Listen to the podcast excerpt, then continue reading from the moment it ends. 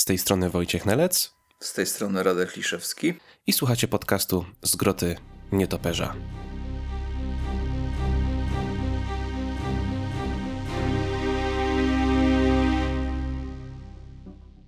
Witamy w kolejnym odcinku podcastu z Groty Nietoperza. E, drogie osoby słuchające, jak zwykle czeka na Was e, godzinka albo półtora godziny, albo dwie godziny, ciężko powiedzieć, bo mamy bardzo specyficzny temat dzisiaj i nie mam pojęcia, ile on nam zajmie. Wersja reżyserska będzie tak, wypuszczona będzie... na, DVD i VHS. Ra e, Radokat, Kellenkat, Batcat, Czarno-biały wypuścimy. Czar Czarno-biały podcast, jak najbardziej. W wersji czarno-białej, e, wersja 4 godziny bez cięć, bez wycinania czegokolwiek, wpadek, e, jakichś hałasów, e, które Z będą. Z przeklinaniem, tak. Tak jest. Nie, nie, nie. My ani razu nie mówimy brzydkich słów podczas nagrywania. Nigdy żadnych nie musiałem wyciąć, to muszę w pełni szczerze, w pełni szczerze powiedzieć. Nie było ani jednej takiej sytuacji. Przynajmniej. W sumie nie, chyba. No, też no nie kojarzę.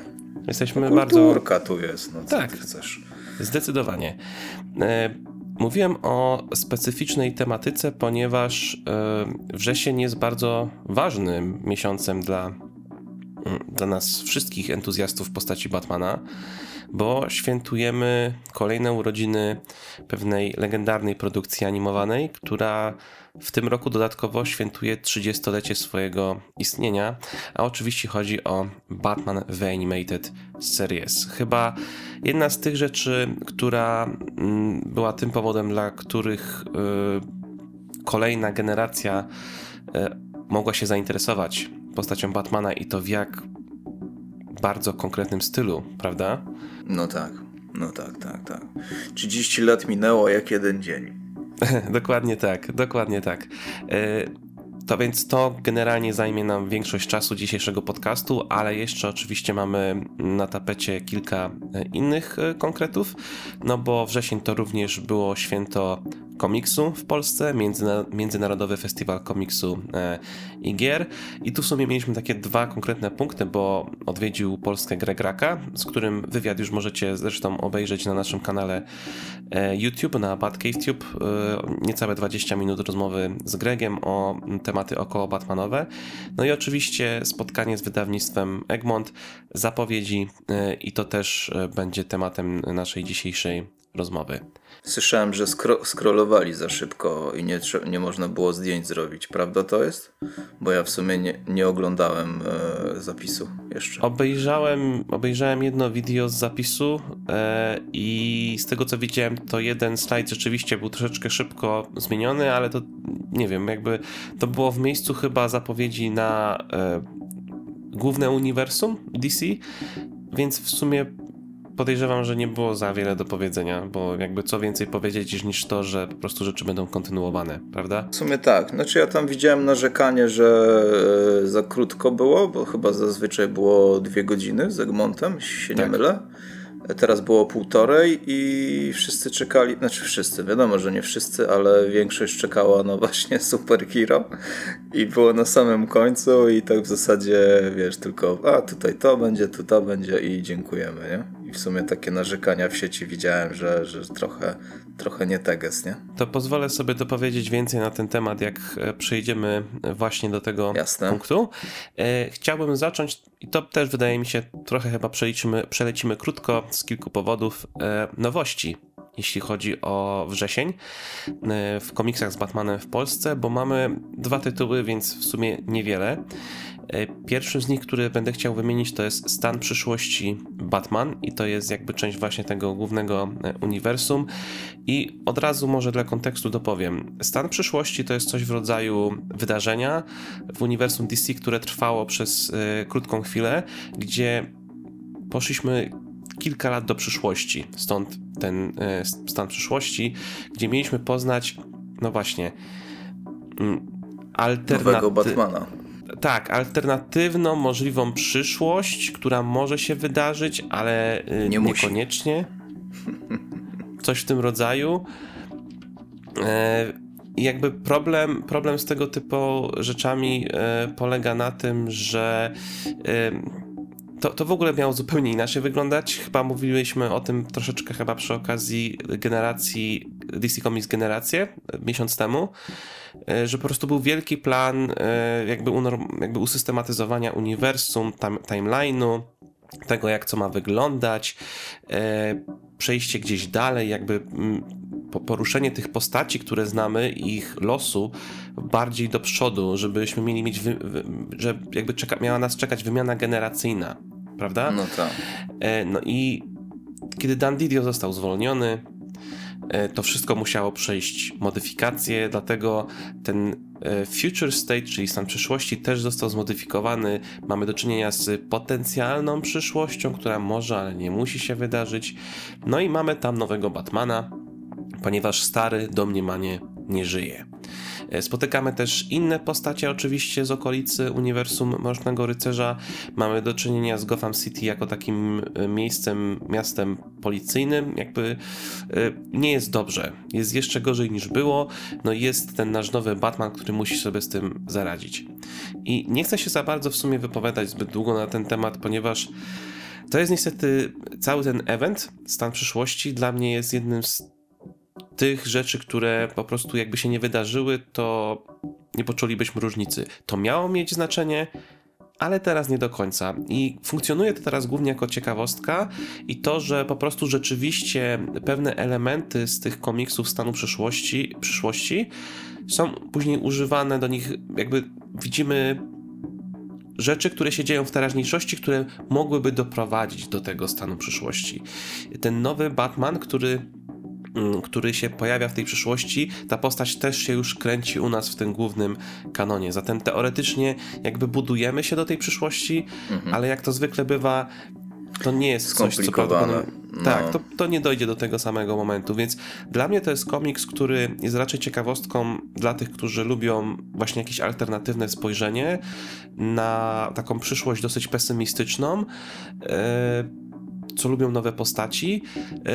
Tam pamiętam, z, nie pamiętam teraz dokładnie zawartości polskiego tomu, bo on jest e, zbiorczym wydaniem kilku różnych historii, które były porozwalane na kilka wydań zbiorczych w Stanach Zjednoczonych. I z tego co kojarzę, to kilka takich najmniej istotnych, co prawie w ogóle nieistotnych rzeczy zostało odpuszczonych, ale zdaje się, że tam w polskim wydaniu powinna być e, seria taka króciutka z Catwoman, która była dla mnie szczerze mówiąc najciekawsza z tego wszystkiego, która e, pojawiła się w środku.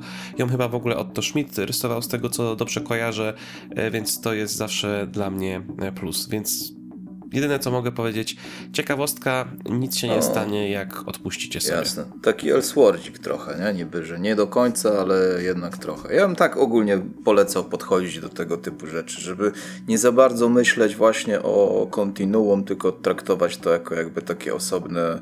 Wiem, że czasami się nie da tego traktować jako osobny komiks niepowiązany, ale no ogólnie polecam takie podejście, nie? żeby się nie zastanawiać, bo jak się człowiek zastanawia nad sensem tego wszystkiego, no to może różnie to być. Nie? Tak jest. Myślę, że to jest bardzo dobra rekomendacja w tym, w tym kierunku i skoro mówimy o Elswordach, to myślę, że możemy też bardzo gładko przejść do drugiej, drugiego komiksu wydanego we wrześniu w Polsce, czyli grup Batmana w ramach linii DC Black Label.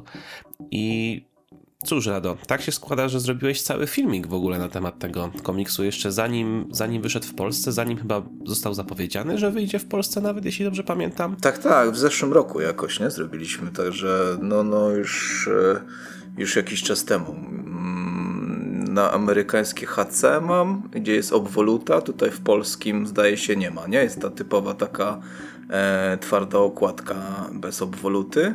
Zgadza się. E, no, kurczę, jestem bardzo ciekaw opinii e, Twojej, tego komiksu i ogólnie jak się przyjmie, bo mnie się bardzo podobał. I tak właśnie się starałem w tym filmiku powiedzieć, że, że generalnie polecam, a to wiesz, zawsze jest takie trochę ryzyko, bo nawet jak jedna osoba powiedzmy odsłucha ten filmik i powie, dobra, kupię to, bo on powiedział, że to jest dobre, i potem mu się nie spodoba, no to mi będzie głupio wtedy, nie? Rozumiesz? Tak, ja całkowicie cię rozumiem, bo kiedyś mi się zdarzyło, to już jakiś czas temu, wiele lat temu, ktoś mnie kiedyś zaczepił i mm, powiedział, że ze względu na moją rekomendację, ktoś właśnie przed momentem na imprezie kupił wszystkie tomy Gotham Central. E, I z jednej strony, no, Gotham Central to jest pewniak, nie? Jakby... No raczej, no. Ale z drugiej strony, jak pomyślisz, ile ktoś pieniędzy przez ciebie wydał, to jest takie co? trochę... No, ale nie podobało mu się? Czy tam jej, nie, czy, czy co? Nie wiesz, nie pam... tylko nie pam... że kupił po prostu. Tak, dokładnie tak i no, wiesz, mam nadzieję, że się podobało. No jakby Gotham Central, Central trudno nie polubić moim zdaniem. No właśnie, to jednak inny kaliber jest trochę, nie? A tutaj, tak. tutaj, tutaj rozumiem, że coś mogłoby się nie podobać komuś, nie? Przy grobie Batmana. W Gotham Central to raczej co tam się może nie podobać, że za mało Batmana jest? No ale chyba jak mu polecałeś, to, to chyba wiedział, nie? E, tak. O co tam chodzi. Więc... Tak, że to jest postać, e, że to jest komiks, gdzie postać Batmana nie gra głównej roli, tylko jakby policjanci są tutaj najważniejsi, prawda? No nie wiem, no mi się grób Batmana bardzo podobał i, i, i e, a jak tobie w ogóle, bo, bo wiem, że przeczytałeś w mhm. szybkim tempie. Grób e. Batmana to jest Elseworld, tak jak używamy tego słowa, a dla kontekstu, dla tych, którzy nie wiedzą, Elseworld to są po prostu, to jest określenie na komiksy, które się dzieją poza głównym kanonem, przez co artyści, scenarzyści mogą zrobić cokolwiek chcą, bo nie muszą się trzymać kanonu. I grup Batmana należy do tego typu komiksu, gdzie mamy indywidualny design dla stroju Batmana, y, dla jego asortymentu, Batmobilu, Gotham City, przeciwników i tak.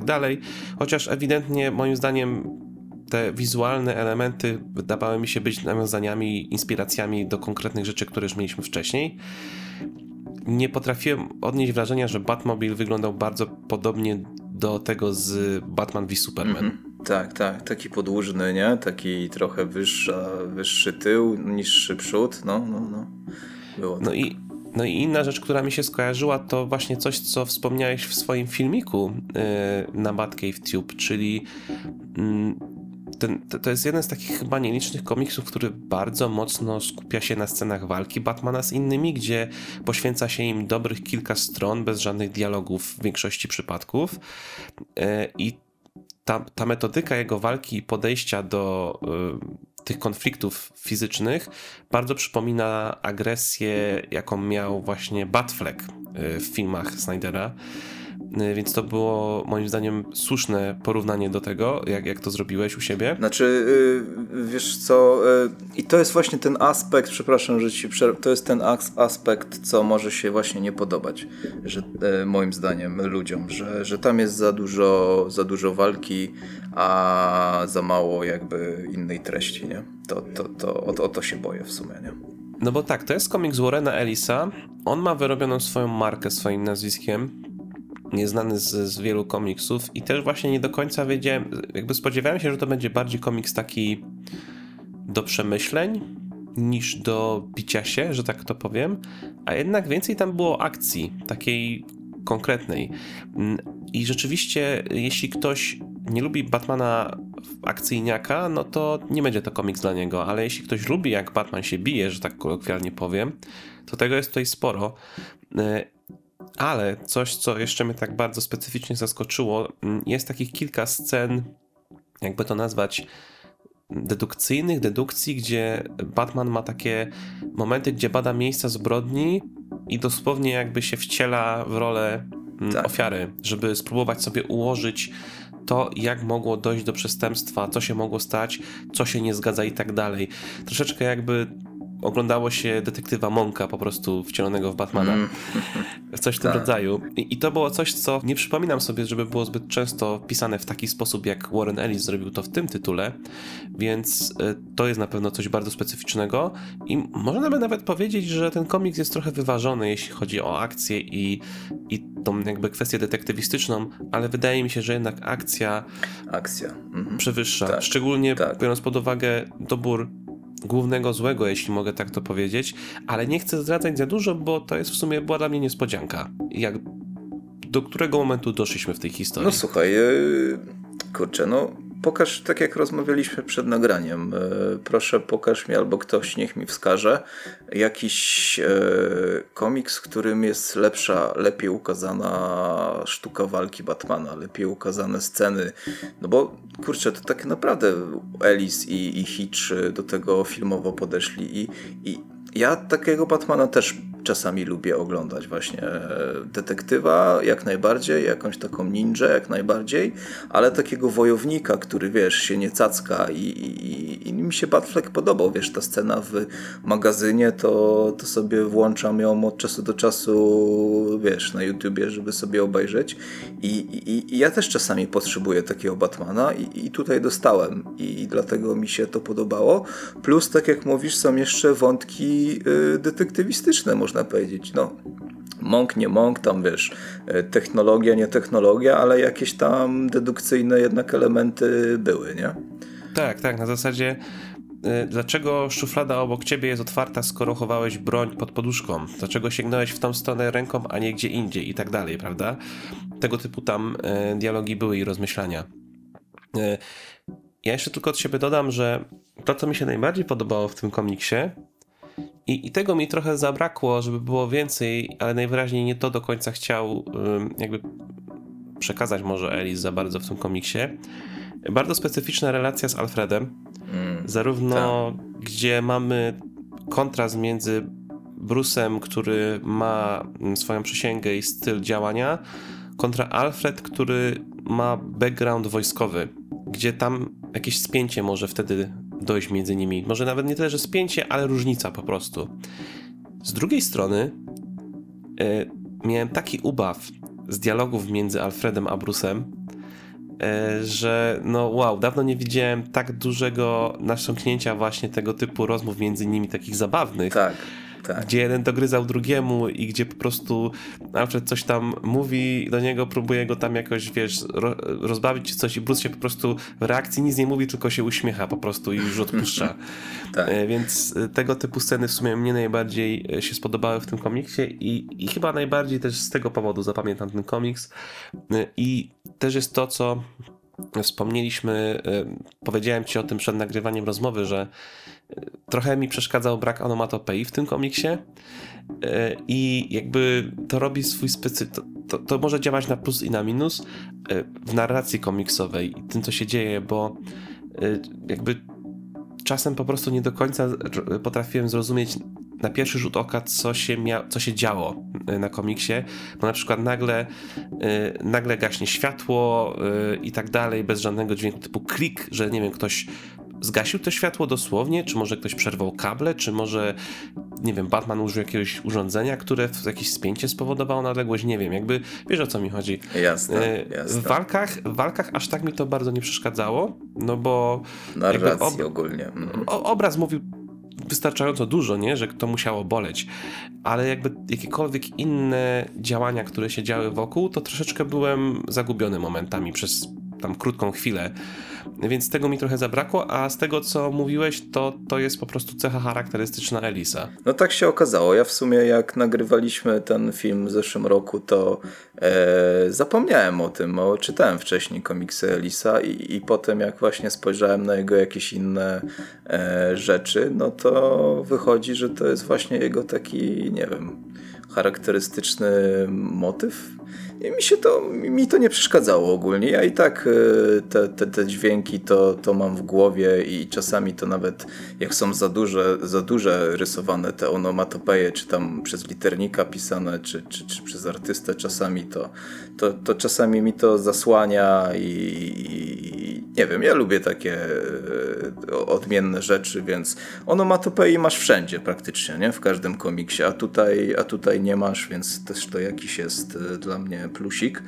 Jeszcze tak, tak kończąc ode mnie, to a propos tego Alfreda, bo nie tyle co oni e, tak wiesz gadają ze sobą, ale jeżeli ktoś lubi takie sceny, że oni siedzą przed bad komputerem i próbują rozkminić jakąś sprawę razem, to moim zdaniem też tam tego jest y, dużo i na dobrym poziomie, bo ja bardzo lubię taki element, że wiesz, że siedzi Bruce na, na fotelu yy, i Alfred obok, wiesz, niby przynosi mu jedzenie, ale wiesz, tak podpatruje, co on tam robi i wiesz, i razem próbują rozwikłać dany temat i, i ja bardzo, bardzo lubię takie tematy, e, więc byłem zadowolony nie? z tego aspektu. Także walka, detektyw i Alfred to takie moje trzy największe plusy tego komiksu. tak jest, tak jest. Myślę, że to jest bardzo dobre podsumowanie i rekomendacja właśnie pod kątem tej akcji chyba będzie taka najlepsza, w sensie, że jeśli, jeśli szukacie komiksu akcji, e, gdzie przy okazji jeszcze macie te elementy, o których Radek wspomniał, to myślę, że to będzie komiks dla was. No dobra, a to by się tak ogólnie podobał średnio, czy ujdzie w tłoku? Wiesz co, powiem ci tak, e, mózgu mi nie rozwalił, mam tam te swoje ulubione momenty, które bardzo się cieszę, że były w tym komiksie, więc na pewno go zapamiętam przez to. E, czy... Myślę, że był po prostu dobry. Myślę, że był po prostu dobry. Okay. Być może troszeczkę Dobra. mniej entuzjastycznie do niego podchodzę niż ty, ale nie uważam też to za zmarnowanie czasu. E, wiesz, najgorzej jest, jak komiks po prostu nic nie zostawi po lekturze. Jakby, Ta. jak cię wkurzy, to coś zostanie ci w tyłu głowy. Jak cię mega zadowoli, albo chociaż znajdziesz jedną rzecz, która ci się podobała, to jakby zostanie z tobą na dłużej. Ale jak, jeśli nie znajdziesz nic, no to co ci po takim komiksie? Ani na minus, ani na plus, tylko po prostu jasne, jasne. miejsca na półce. No tak, no, można sprzedać albo nie wiem, dać do biblioteki. No, to jest, biblioteka to jest bardzo dobry Dobra. krok, jak najbardziej. Okej, okay. okej. Okay. Czyli na plus. Tak, ogólnie na plus. Myślę, że na plus, jak najbardziej. No to chociaż komuś się podobało, także jestem ciekaw teraz innych opinii. E, oczywiście wiesz, no nie, nie, nie wszyscy to kupili, bo oglądali na Batkę rok temu filmik, ale jestem ciekaw innego zdania właśnie e, do tego komiksu. Jeśli oglądacie, słuchacie y, podcastu na platformie pozwalającej na komentarze, no to zapraszamy jak najbardziej, jak zwykle do tego, żeby się podzielić swoim zdaniem i opinią. I myślę, że to jest też dobry moment, żeby przejść do tego, o czym już Radku wspominałeś wcześniej, czyli zapowiedzi Egmontu na 2023, a właściwie wstępne plany na 20, 2023, tak bo jest. jakby to, co się ukształtuje już finalnie, to się dowiemy na początku przyszłego roku dopiero. Międzynarodowy Festiwal Komiksu i Gier, kolejna edycja i zawsze jest to standardowe spotkanie z Egmontem, już to trwa już ileś tam lat, nie jestem w stanie powiedzieć z głowy ile dokładnie, ale się taka tradycja zrodziła już jakiś czas temu. I kiedyś one potrafiły trwać tylko godzinę i wystarczało czasu.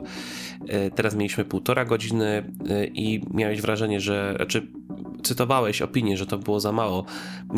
I tak, to było za mało, bo w zeszłym roku, jeśli dobrze pamiętam, całe spotkanie trwało dwie godziny i jakieś godzina 15, godzina 20 była chyba przeznaczona na właśnie przejrzenie całej prezentacji, a druga połowa mhm. na QA. Pytania. Tak. Mhm.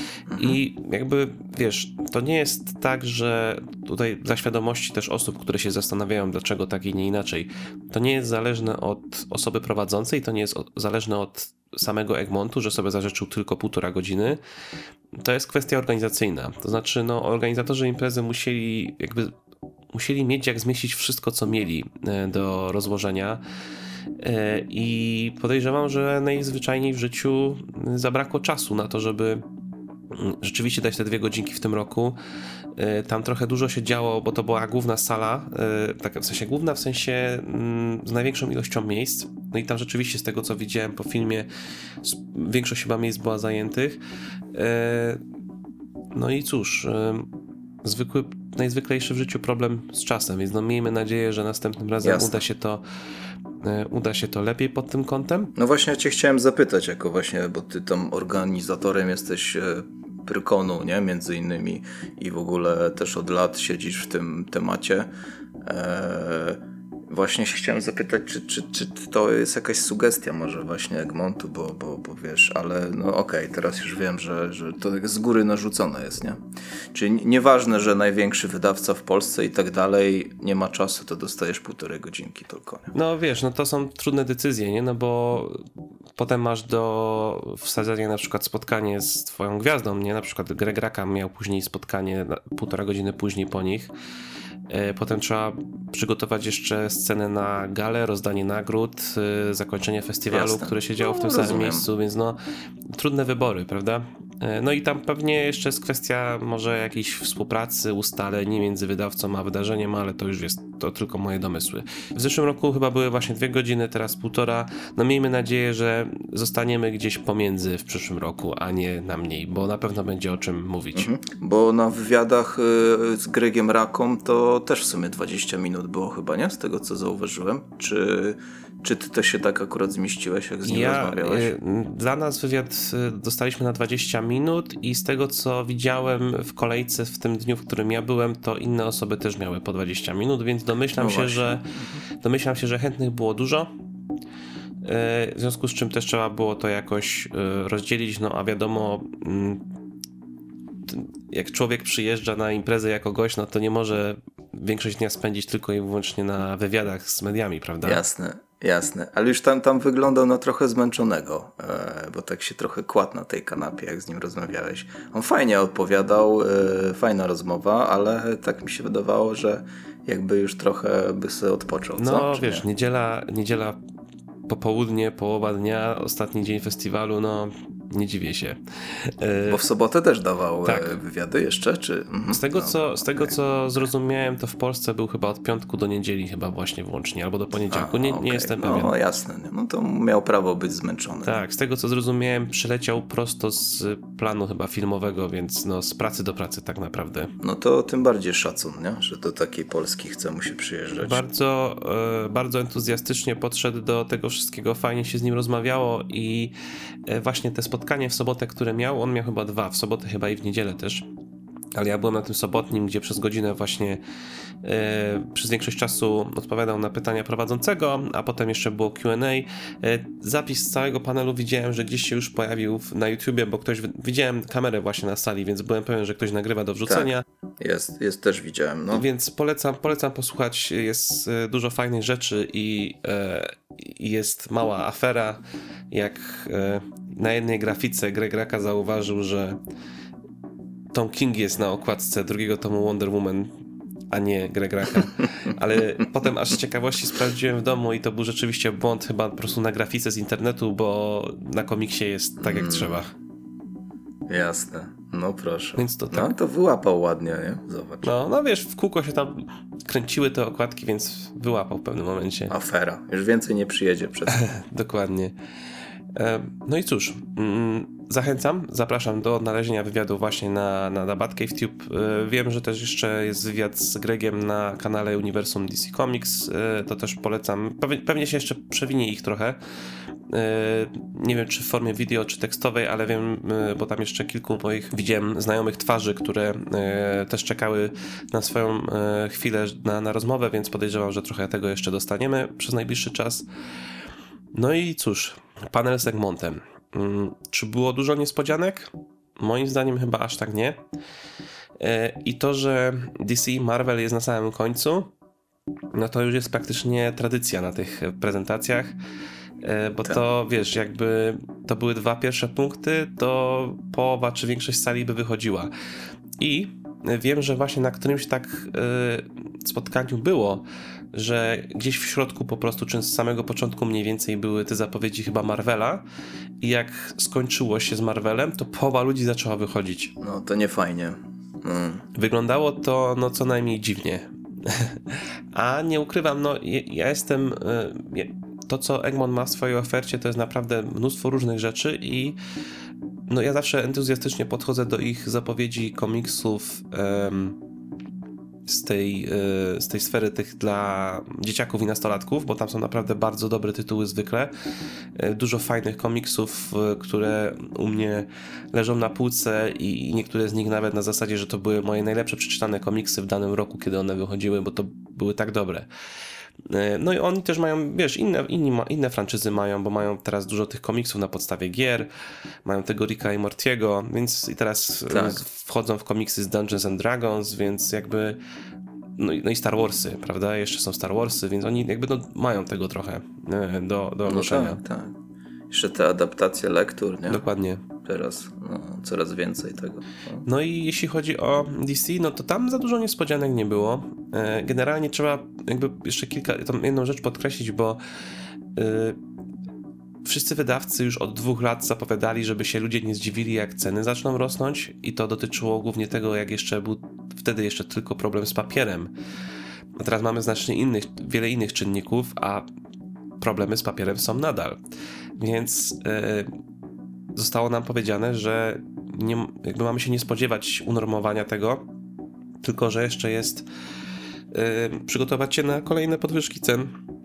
I że to. No niestety tak. Zostało określone, że przyszły rok to może jeszcze być nawet od 20, od 20 do 25% cen w górę.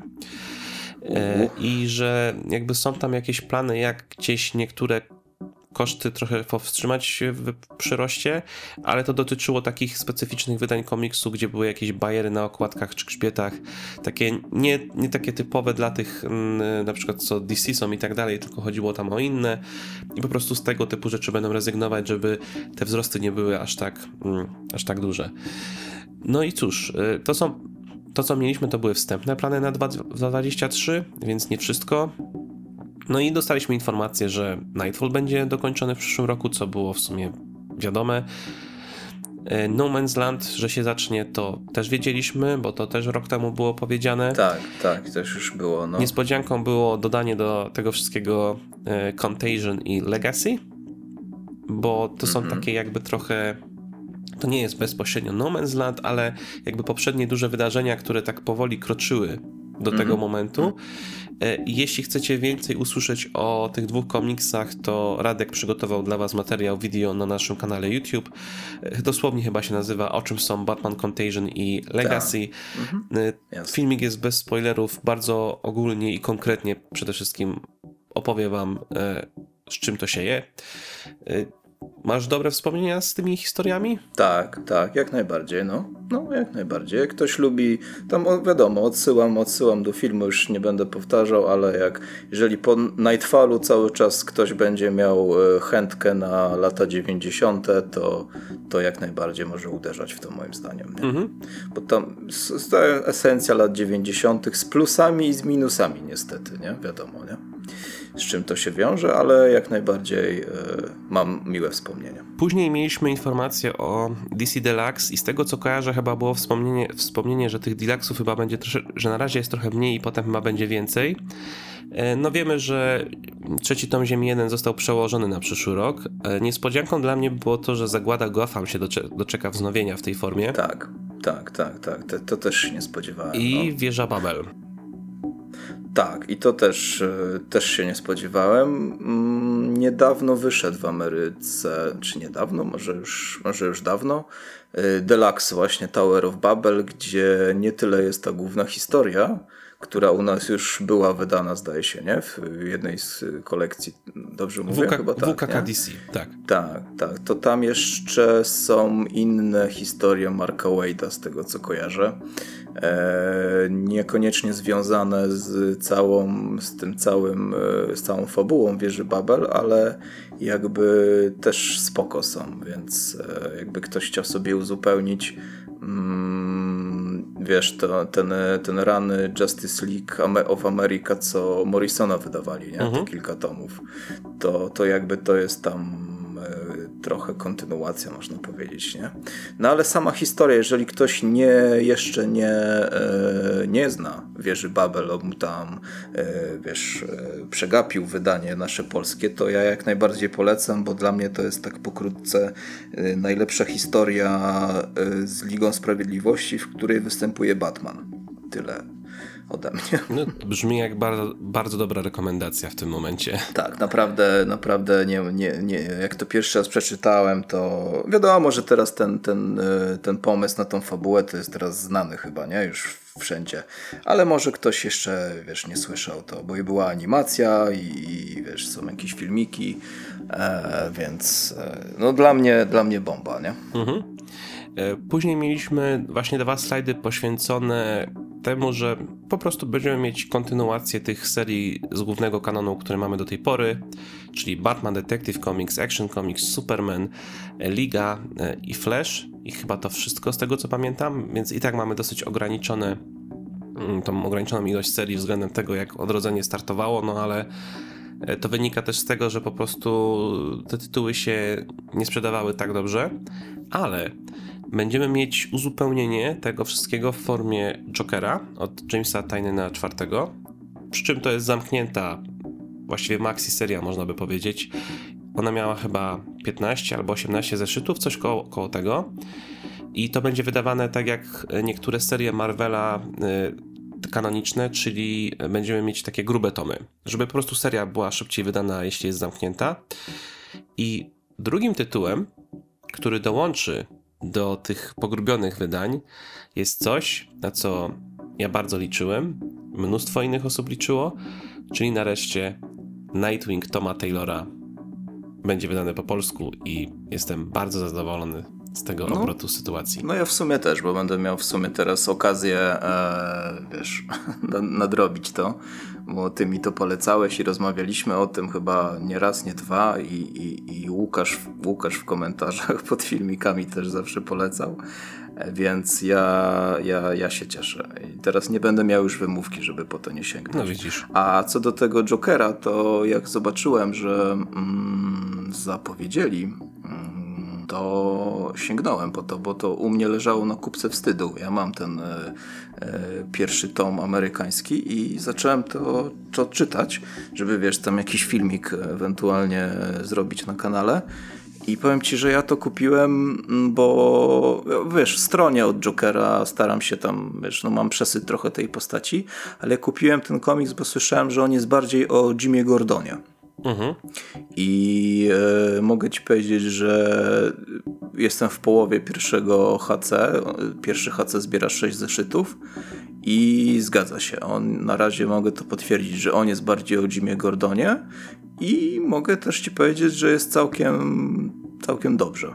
Więc nie wiem, jak potem się rozwinie jeszcze to, w jakim kierunku pójdzie, ale jestem e, zadowolony po, po, po pierwszej połowie komiksu, nie? Więc, e, więc e, no, Czekamy. Zobaczymy, jak dalej pewnie będzie jakiś film na kanale zrobimy, nie? No to już, to, to już wiecie, czego możecie oczekiwać w najbliższym czasie. Mm. No, jak skończę czytać, to, to się wezmę za to. Nie? Wyśmienicie.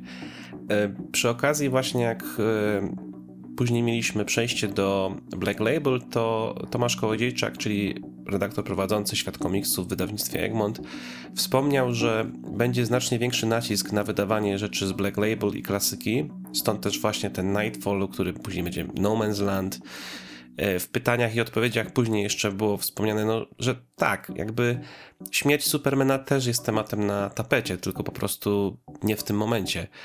E, no bo ile można wydać naraz w przypadku, kiedy mamy problemy z dostępem do papieru no tak. i z tym, że wszystko jest drogie. I no, będzie ten moment, gdzie ludzie nie przestaną po prostu kupować, bo ile można kupić w jednym miesiącu czy w jednym półroczu takich cegieł po 500-600 stron, prawda? No właśnie, no niektórzy mogą sobie pewnie na to pozwolić, ale no wiesz, wiadomo jak jest. No dokładnie. Ale spokojnie, bądźmy cierpliwi i pewnie tego śmierć, śmierć Supermana też sobie jeszcze przeczytamy po polsku. Ja jestem też tego pewien. E, jeśli chodzi o te dalsze zapowiedzi, to zaskoczyło mnie to, że już teraz podano, że miniseria Batman Gotham Knights która jest prequelem do gry, która lada moment wychodzi, zostanie u nas wydane. Być może to jest decyzja ze względu na to, że gra. Komiks dopiero wychodzi w październiku, więc. No, gra, gra też w październiku, nie? Jakoś właśnie. Więc no, w połowie października chyba wychodzi. Nic nie jesteśmy w stanie powiedzieć na ten temat. E, Flashpoint Beyond został pokazany, e, co jest po prostu kontynuacją oryginalnego Flashpointu. E, ta seria chyba, jeśli dobrze pamiętam, zostało nam chyba jeden albo dwa, albo dwa zeszyty, żeby była zamknięta w Stanach. I ja przeczytałem, zdaje się, pierwsze trzy, jeśli dobrze pamiętam. I to jest komiks intrygujący na swój sposób, no bo z jednej strony fajnie, bo mamy więcej Batmana Thomasa Wayne'a, który był naprawdę no tak. bardzo fajną postacią e, w oryginalnym Flashpointie z dużym potencjałem, ale z drugiej strony no nie wiem, jakby ta seria y, tak jak mówię, ja jestem tylko w pewnym momencie tej, czytania tego komiksu mhm. i on jestem w tym momencie, gdzie to może pójść dalej w, w całkiem dobrą stronę. rozumiem. Albo mhm. znowu albo bardzo, bardzo złą. Wiesz, takie trochę jakby za mocne użycie tematu, wiesz, mm -hmm. znowu wielkie jakieś eventy, wydarzenia i tak dalej. no jakby jestem trochę rozdarty, ale y, jest to coś rzeczywiście, jak ktoś lubi fascynujące rzeczy związane z uniwersum i właśnie ten flashpointowy świat, no to to będzie must have wtedy. Tak. No, no ja na to w sumie czekam, bo, bo raz, że tak jak mówisz, e, trochę mam niedosyt Thomasa Wayne'a, a dwa, no Jeff Jones, tak, mhm. wraca mhm. do, do, do pisania tego eventu i, i, i, też jestem ciekaw, jak to wszystko wyjdzie, więc mm, no, no, na to akurat czekam, nie? Później mamy coś, co było pewniakiem, czyli Batman Catwoman e, od Toma Kinga. E, seria w końcu się w pełni ukazała, jest całość, można wydawać. Dla mnie to był komiks, który ja go nie skończyłem czytać, szczerze mówiąc, bo czekałem aż wyjdzie w całości i on chyba miał finał dwa miesiące temu, jeśli dobrze pamiętam. Mhm. Bo jego lektura jest bardzo specyficzna. On skacze po różnych liniach czasowych, to znaczy raz mamy teraźniejszość, raz przeszłość, raz przyszłość. O. I przez to się to trochę trudno czytało w rozdziałach osobno. Dlatego sobie postanowiłem, że okay, poczekam aż będzie komplet. To jest teoretycznie epilog do ranu Kinga, który był w jego Batmanie. To miało być częścią regularnej serii Batmana, kiedy ktoś tak, nie tak. przyszedł i nie, nie, nie wyciągnął wtyczki. Tak, no. no ale widzisz, wyciągnęli wtyczkę, ale potem dali mu miniserię, nie? Mhm. Więc masz, masz dokończ, nie? No na to akurat nie, niespecjalnie czekam, ale, ale wiesz, y, są też wielbiciele Toma Kinga i, w Polsce i, i, i wiesz, chętnie sobie pewnie to przeczytają. Nie? Ja za to jestem zdziwiony, znaczy na plus zdziwiony oczywiście, to jest to, że na prezentacji pojawiła się Catwoman Lonely City y, i to był jeden z takich tytułów, które z których zrezygnowałem z zakupów jak wychodziło, bo po prostu nie miałem na to budżetu i to było coś na tej zasadzie, po co ja kupuję tą Batman Catwoman, jak mogłem tą Catwoman London City kupować, bo wyglądała fenomenalnie. I to jest coś w rodzaju takiego Old Woman Selina, gdzie mamy już te postacie takie trochę starsze właśnie. Mm, I rysunkowo to wygląda fenomenalnie. Fabularnie słyszałem, że jest niezłe. To jest jeden z tych tytułów, który mnie ominął i teraz skoro wychodzi po polsku, to będzie dobra okazja, więc no e, jeśli nie kojarzycie, to polecam wygooglować, żeby chociaż zobaczyć rysunki, bo to prawdopodobnie was przekona do tego, żeby, żeby sięgnąć po tą serię. No i ostatni tytuł e, z tych Black Label, Labelowych, One Dark Night i myślę, że ty będziesz mógł coś tutaj powiedzieć na ten temat. Tak, tak. No, pospieszyłem się z zakupem, bo no, dosłownie kilka dni przed, e, przed e, zapowiedziami Egmontu um, ukazało się HC w Stanach i no, e, kupiłem. Kupiłem, przeczytałem już. Um, pisze się teraz opinia krótka, więc będzie na pewno na kanale. No, grafika, grafika jak na plus, bo to jog, ale scenariusz y, średnio mi podszedł. Mhm. Rozumiem. Więc, y, więc zobaczymy, nie? Pewnie. E, jak to się przyjmie, ale, ale no, no tak. No bo on tam jest też scenarzystą, nie? Wiesz, on e, e rysuje i, i, i, pisze to akurat i koloruje, zdaje się też, więc full service mamy od Joka. No ale to mówię, zapraszam za jakiś czas pewnie na kanał zrobimy. Nie? Mhm. No i jeszcze był komentarz taki, że generalnie większość rzeczy wydawanych w ramach, w ramach Black Label będzie się u nas pojawiać w Polsce, więc jeśli... No i dobrze chyba, nie? Tak, tak, więc jeśli się zastanawialiście, czy czekać na polskie wydanie, no to prawdopodobnie będziecie czekać na polskie wydanie, więc zobaczymy większości tytułów. Mm. Na samym końcu jeszcze był slajd z rzeczami e, DC Powieść Graficzna 13+. I tutaj trochę mnie zaskoczyło, mm -hmm. że tak mało, e, ale mieliśmy zapowiedzi dwóch tytułów, e, które są od tej samej scenarzystki, Kami Garcia, czyli Constantine i jeszcze właśnie dalszy ciąg tej serii jakby -hmm. Świata Młodych Tytanów, którego, który zrobiła razem z E, z tym samym e, artystą, e, gdzie mieliśmy Raven, gdzie mieliśmy Beast Boya, potem i Raven i Beast Boya, a teraz będziemy mieć osobny komiks o Robinie. To jest Damian, który się już wcześniej przewinął w tych komiksach, właśnie w tym poprzednim z Beast Boy i Raven. Więc tak. będziemy mieć jakby rozwinięcie tego wątku. No i cóż, ja jestem ciekaw. Ten komiks jeszcze nie wyszedł w Stanach, więc nie mam mhm. pojęcia, mhm. jak z nim jest. Ale no do tej pory te wszystkie inne mi się dosyć mocno podobały, więc czekam. Tak samo tak, jak no. wszyscy. Bo nic innego nie da się Jasne. na jego temat powiedzieć.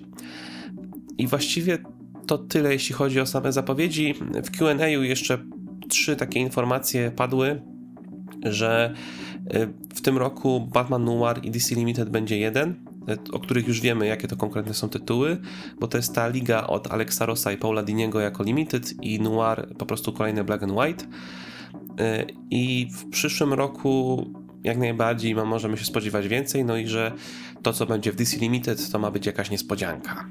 Mm. No, ciekawe. No.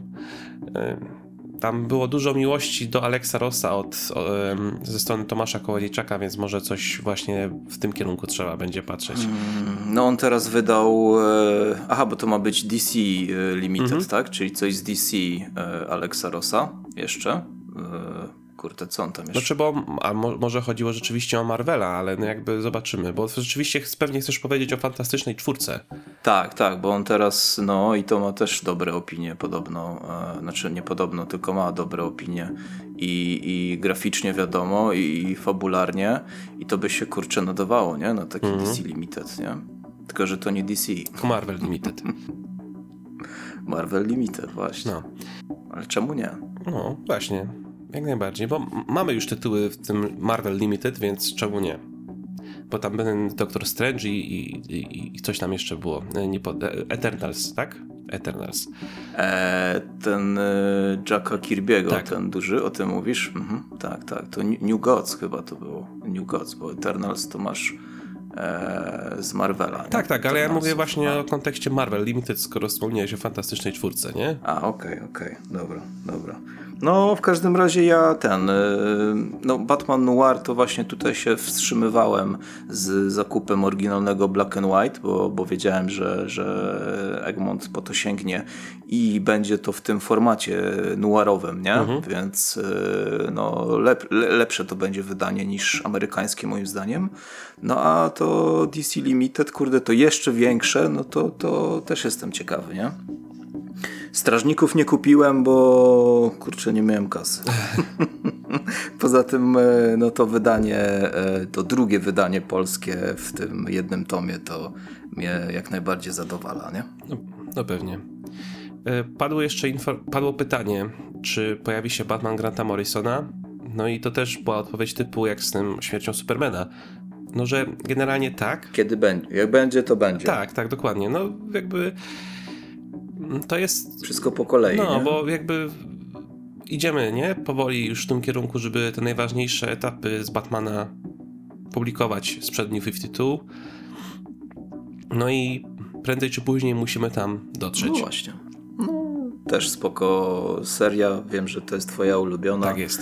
E, w ogóle z wszystkich rajdów Batmanowych więc e, jak, jak wyjdzie, jak zapowiedzą, to też pewnie będziesz miał e, sporo do, do polecenia, nie? Jak najbardziej. Ja czytałem tylko pierwszego omnibusa i też mogę polecić. E, fajne. No i jeszcze było pytanie o dodruki sagi Batman Metal, bo one są niedostępne, nie pamiętam czy wszystkie, czy, czy, czy tylko większość, część. No i te dodruki są w planie, ale jest problem, bo w tych polskich edycjach tam był taki metaliczny połysk na niektórych elementach. No i przez to koszty druku już, tak, koszty druku i tak są droższe, więc te dodruki będą na pewno droższe, ale mogą być mniej albo bardziej droższe. No i nawet y, Tomasz Kołodziejczak zapytał na zasadzie, no to kto by chciał, żeby zostawić wszystko tak samo jak było, ale będzie drożej? No to połowa sali podniosła rękę do góry, a jak się zapytał, kto woli, wolałby bez tego, ale żeby było taniej, no to druga połowa podniosła ręce do góry. No to trudny wybór. No ale to ja mam, ja mam wyjście z tego. E, wydać w dwóch wersjach. wow. No, to... Nie, oczywiście to głupi żart. E, nie wiem, ja bym podniósł rękę, e, żeby było taniej jednak mimo wszystko. No bo właśnie, e, właśnie się zaśmiał nawet e, redaktor, że jak, czy przypadkiem ta cena, ta wersja, która wyjdzie drożej, czyli z tym metalicznym połyskiem, czy ona czasem nie będzie taka, że bardziej się będzie opłacało kupić z drugiego obiegu tą pierwszą wersję, która, która już jest niedostępna. Więc no, nie brzmi to dobrze. Nie dogodzisz. Tak. No i e, w ten sposób przeszliśmy przez wszystkie zapowiedzi.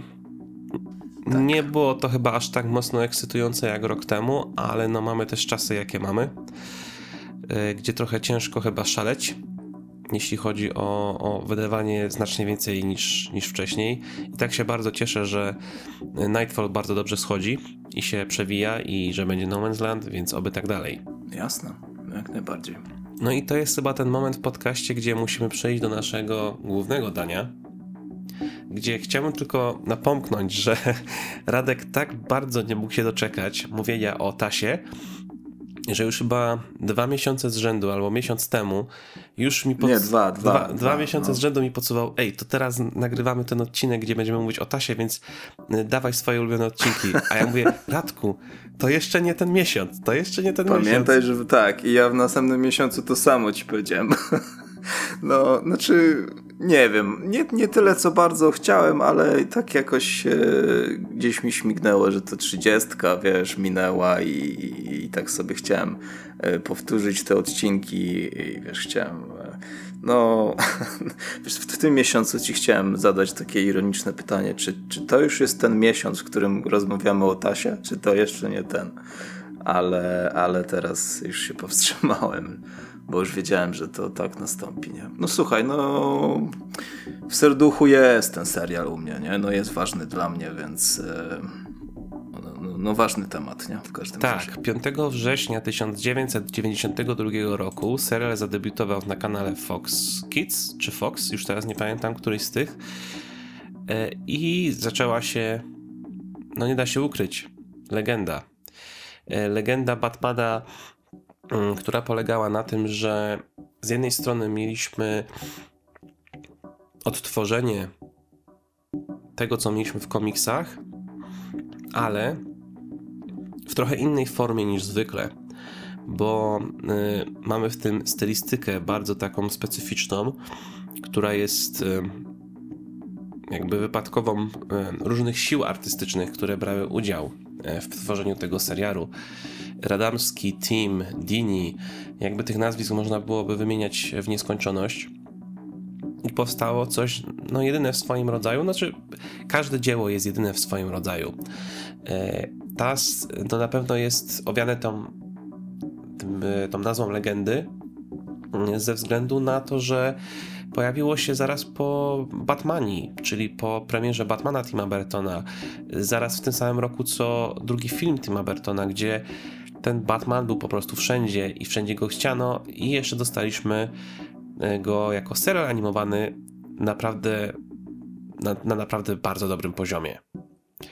I Radku, ja bym się chciał ciebie zapytać, bo jakby nie, nie chciałbym poświęcać nie wiadomo ile czasu nad rozgadywaniem się ze swojej strony o tym, e, o czym ten serial był i, i, czym się charakteryzował i tak dalej, ale myślę, że to, co ja bym się chciał ciebie zapytać na początku, to jest to, jakie jest twoje pierwsze wspomnienie z tym serialem? Co, jak, kiedy się pierwszy raz z nim zetknąłeś i jakie wrażenie na, ciebie, na tobie wtedy zrobił? No wiesz co, siedzenie, siedzenie na dywanie przed telewizorem, przed starym telewizorem i, i oglądanie, no bo ja akurat miałem tą przyjemność, że nie, nie wiem co ty 30 lat temu robiłeś, ale ja właśnie jak to weszło w polskiej telewizji, to, to miałem okazję Miałem chyba wtedy 7 czy 8 lat, bo, bo yy, albo 9, coś takiego, coś koło tego.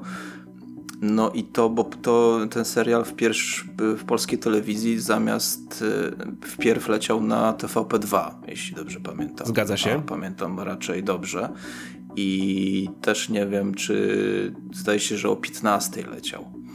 No i wiesz, i, i, w tym wieku jak byłem, to już mieliśmy, wiadomo, że mieliśmy komiksy TM Semik, ale no mieliśmy te komiksy jakby raz na miesiąc, nie? A serial był raz na tydzień, jeśli dobrze pamiętam, więc jakby kurczę, no, no, no nieraz, nieraz y, z tego serialu się czerpało e, informacje jakby, które potem się wykorzystywało w komiksach, wiesz, bo tu poznałeś jakąś postać, którą dopiero potem widziałeś i, I odpowiadając na Twoje pytanie, takie pierwsze wspomnienie to jest właśnie młody Radek siedzi, siedzi przed telewizorem, jeszcze takim wiesz, e, bez pilota prawdopodobnie, bo, bo wtedy nie było tylko się zmieniało kanał. To, to brzmi śmiesznie, ale zmieniało się kanał palcem. Trzeba było podejść do telewizora i nacisnąć e, numer dwa i numer trzy, jak się chciało na ten. Więc e, i tak, i, i tak się, jak się zastanawiałem właśnie. Mm, co tu by powiedzieć ciekawego, to, to jakby z takich dwóch podejść e, sobie wymyśliłem, że e, z podejścia sentymentu mojego, bo to się tak wryło w moim kurde serduchu, że, że już nie wyjdzie do końca.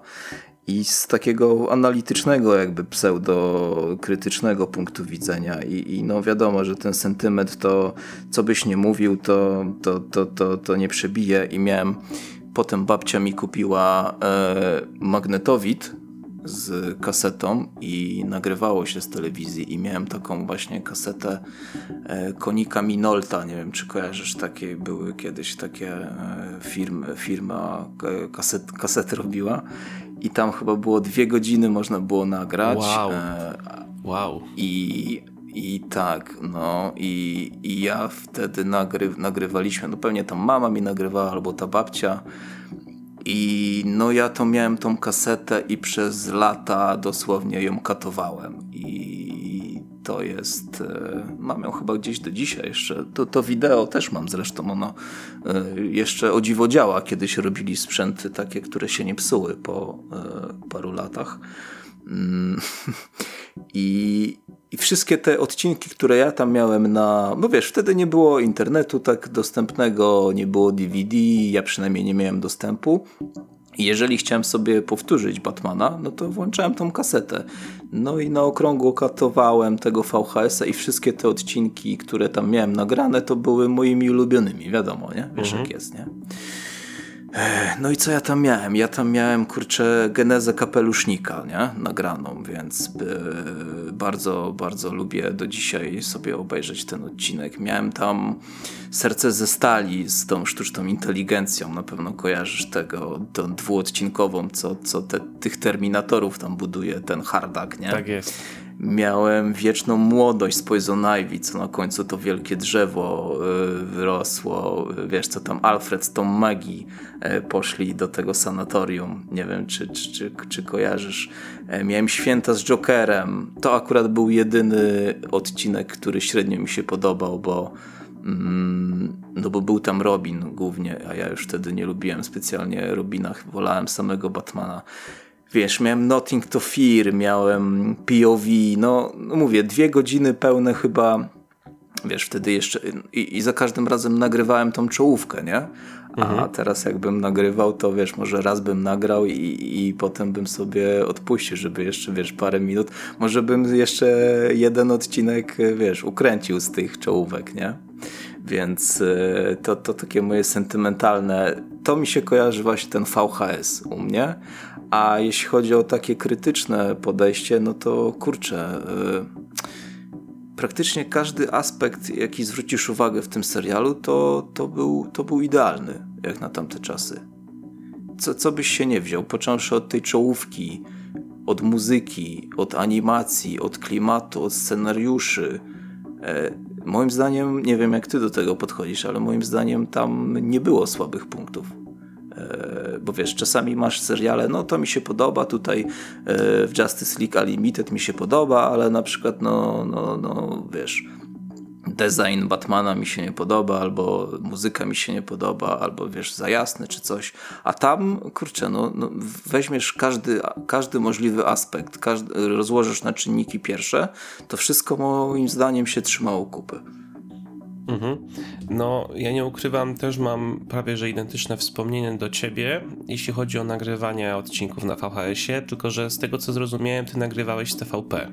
TVP2, tak. Mhm. A ja nagrywałem z Polsatu. E, przy czym to nie było moje pierwsze zetknięcie z TASem, bo nie jestem w stanie właśnie dokładnie wskazać, które, w którym momencie zobaczyłem TAS, czy to był czy to było gdzieś jak byłem w Niemczech urodziny, e, czy to w jakiejś gazecie, mhm. czy czymkolwiek, ale moje takie pierwsze, najwyraźniejsze wspomnienie, jakie miałem, to mm, jak na święta Bożego Narodzenia dostałem e, właśnie jedną z kaset wideo, tych oficjalnych, z odcinkami TAS-u i mieliśmy kasety kolorowe, w sensie okładki były, oprawy były kolorowe i to były odcinki z lektorem i były też e, kasety w białej, z białą prawą i to były częściowo te same plus jeszcze więcej, e, tylko że one były z kolei z dubbingiem, gdzie Andrzej Ferenc był głosem Batmana i moim zdaniem to jest świetny głos jako Batman, e, który ma mówić tak jak Kevin Conroy. I ja miałem tą kolorową kasetę i to była, zdaje się, część trzecia, zielona z twarzą, znaczy z Jokerem w samym centrum, więc mój ulubiony, najbardziej przerażający złoczyńca mnie przywitał i to było fenomenalne wspomnienie. Więc ta kaseta, potem e, emisja na Polsacie, gdzie od drugiego odcinka pamiętam, nagrywałem wszystkie odcinki na tyle, na ile mi się zmieściło na kasecie. Dwa jakieś tam chyba, czy kilka po drodze. Pamiętam, że kilka przez przypadek go minąłem. Wiem, że nie miałem odcinka e, Under, Underdwellers, czyli tam w tych kanałach. Chyba nie miałem, e, chyba nie miałem jeszcze Forgotten i wiem, że jeszcze pominąłem e, pierwszą część dwuczęściowego odcinka o Two-Face'ie. Więc miałem tylko drugą o, no część. to tutaj straciłeś akurat, bo Underdwellers to w sumie powtórzyłem sobie to niedawno. E, średnio w sumie mi podeszło to po latach. I chyba, chyba ostatnim odcinkiem, jakim, jakim nagrałem, to chyba był Heart of Ice, gdzie jeszcze po drodze chyba też e, chyba dwa gdzieś ominąłem, ale też nagrywałem na kasecie i no no ja byłem zahipnotyzowany tym serialem. Potem już nie nagrywałem, ale oczywiście oglądałem e, na bieżąco te wszystkie odcinki, chociaż nie wszystkie. Jakby są odcinki, których nigdy nie widziałem za dzieciaka w całości albo w ogóle. I to, co mnie zahipnotyzowało w tym serialu, to stylistyka przede wszystkim, w sensie wizualnie. To jest serial, który wyglądał absolutnie inaczej niż inne seriale. Jakby tak. wyjątkowa kreska e, i i nie tylko, bo mm, pozwolę sobie wcisnąć dwie takie ciekawostki moje ulubione na temat tego serialu. Serial powstawał w taki sposób, i to był chyba pierwszy serial robiony w ten sposób, że wszystkie tła malowano na, na czarnym papierze. Mhm. I dopiero mhm. na tym czarnym papierze rysowano budynki i tak dalej. Tak. I to widać po prostu. To, to jest ten. Dokładnie. To jest jedna z tych rzeczy, która na pewno była klimatyczna. A dwa, to oprawa muzyczna od Shirley Walker, która robiła, pracowała nad serialem w taki sposób, że każdy odcinek miał od zera y, budowaną muzykę. Nie było utworów, które się powtarzały. Każdy odcinek to jest indywidualna suita po prostu. I, i, i to działało. E, poza, poza motywem yy, złoczyńców, nie? Znaczy, Bo... moty, mo, motywy przewodnie każdych z postaci były stałe, ale zawsze w jakiś tam sposób były po prostu tak. rearanżowane pod, mhm. pod sytuację, tak. nie? Jakby chodziło... Ale to też w sumie fa, fa, fajny schemat, nie? Że każdy, kurczę, złoczyńca dostawał jakby swój motyw muzyczny, nie? To jest bardzo ważne, to jest bardzo ważne moim zdaniem w narracji, jeśli jakby jakikolwiek, e, czy to jest film na podstawie komiksów, czy jakikolwiek film, jak masz motyw przewodni pozwala ci znacznie lepiej, moim zdaniem, opowiadać historię i to jest taki problem moim zdaniem ze większością filmów też superbohaterskich na przykład teraz, gdzie nie ma jednolitych motywów muzycznych dla postaci i jak jest już kilka filmów z tą samą postacią, to nie czuję się w ogóle nawet tego połączenia. I to jest coś, co na przykład było dla mnie dużym problemem z Iron Manem w MCU, dopóki nie wyszedł trzeci film, gdzie miał naprawdę super motyw przewodni, który potem był używany w innych filmach, przez co jakby była ta jednolitość postaci. Jasne. To tak już side note, bo o, o muzyce bym się mógł naprawdę rozgadać niepotrzebnie, ale jakby ta wi wizualnie i, i, audio, dźwiękowo, tak, po no, prostu to było dla mnie coś, coś mistycznego. zgadzam. Tak, no ja a propos tego czarnego papieru, to, to, to do, dzisiaj, do dzisiaj lubię komiksy nawet na czarnym papierze z Batmanem. Uważam, że, że wszystkie powinny tak wychodzić. I zdecydowanie zauważyłem, że mi się lepiej czyta e, na czarnym papierze niż, niż na białym. Nie? Ale to tak, też tak e, off topic trochę. Pytanie dla osób słuchających. Na jakim papierze wolicie czytać komiksy? A, na białym, B, na czarnym? Ankieta. Ankieta, tak. No i cóż, co mogę powiedzieć jeszcze więcej? Historie, opowieści, które e, na pewno uderzały taką swoją dorosłością, które były w sumie napisane w taki sposób, że jednak ten dzieciak kilkuletni potrafił zrozumieć mniej więcej o co chodzi i o co jest stawka, nie? Że miałeś odcinki, gdzie miałeś typowo superbohaterską walkę, ale miałeś też takie odcinki, gdzie problemem nie było to, żeby wsadzić jakiegoś złola do więzienia, tylko było coś troszeczkę bardziej skomplikowanego i niezbyt łatwego, gdzie ten Batman no tak. nie zawsze sobie radził z tym, z czym się zmierza tak naprawdę, prawda? No, zgadza się. No. No i współczułeś też tym złoczyńcom czasami. Nie? Tak, dokładnie tak. Y, I nie wiem, czy to jest ten moment, w którym byś już chciał przejść do tej innej części naszych wspominków o Tasu, bo przygotowaliśmy sobie takie kilka odcinków, które byśmy chcieli omówić sobie e, w ramach tego odcinka. Wybraliśmy po trzy. Ja trochę oszukałem, ale wybrałem dwuczęściową historię po prostu, więc mam nadzieję, że mi wybaczycie i że ty mi Radku wybaczysz, ale no... Nie, no jak najbardziej. Te, te dwuczęściowe to chyba, kurczę, jedne z lepszych zawsze były, no, nie? dokładnie. Bo tak a propos właśnie tych dwuczęściowych, to teraz jak po latach sobie oglądałem, to Jedyna rzecz właśnie to jest, która mi może tutaj przeszkadza, że za, kró za krótkie te odcinki były, że, że cholera widać, że jak oni by mieli, wiesz, dodatkowych tych parę minut, to, to, to, to było, było, byłoby lepsze, byłoby bardziej rozwinięte i tak dalej, ale no oni musieli się zmieścić w tych dwudziestu paru minutach, nie? Czo czołówka minutę trwa równą, E, no i potem mieli tam 22-23 minuty na, na napisanie I, i, i, to jest jedyna rzecz, którą mógłbym powiedzieć, że, że mi przeszkadza dzisiaj oglądając, że, że widzę, że oni by chcieli yy, więcej mieć, ale, ale no... To ja taką ciekawo... nie dało się. ciekawostkę no. powiem.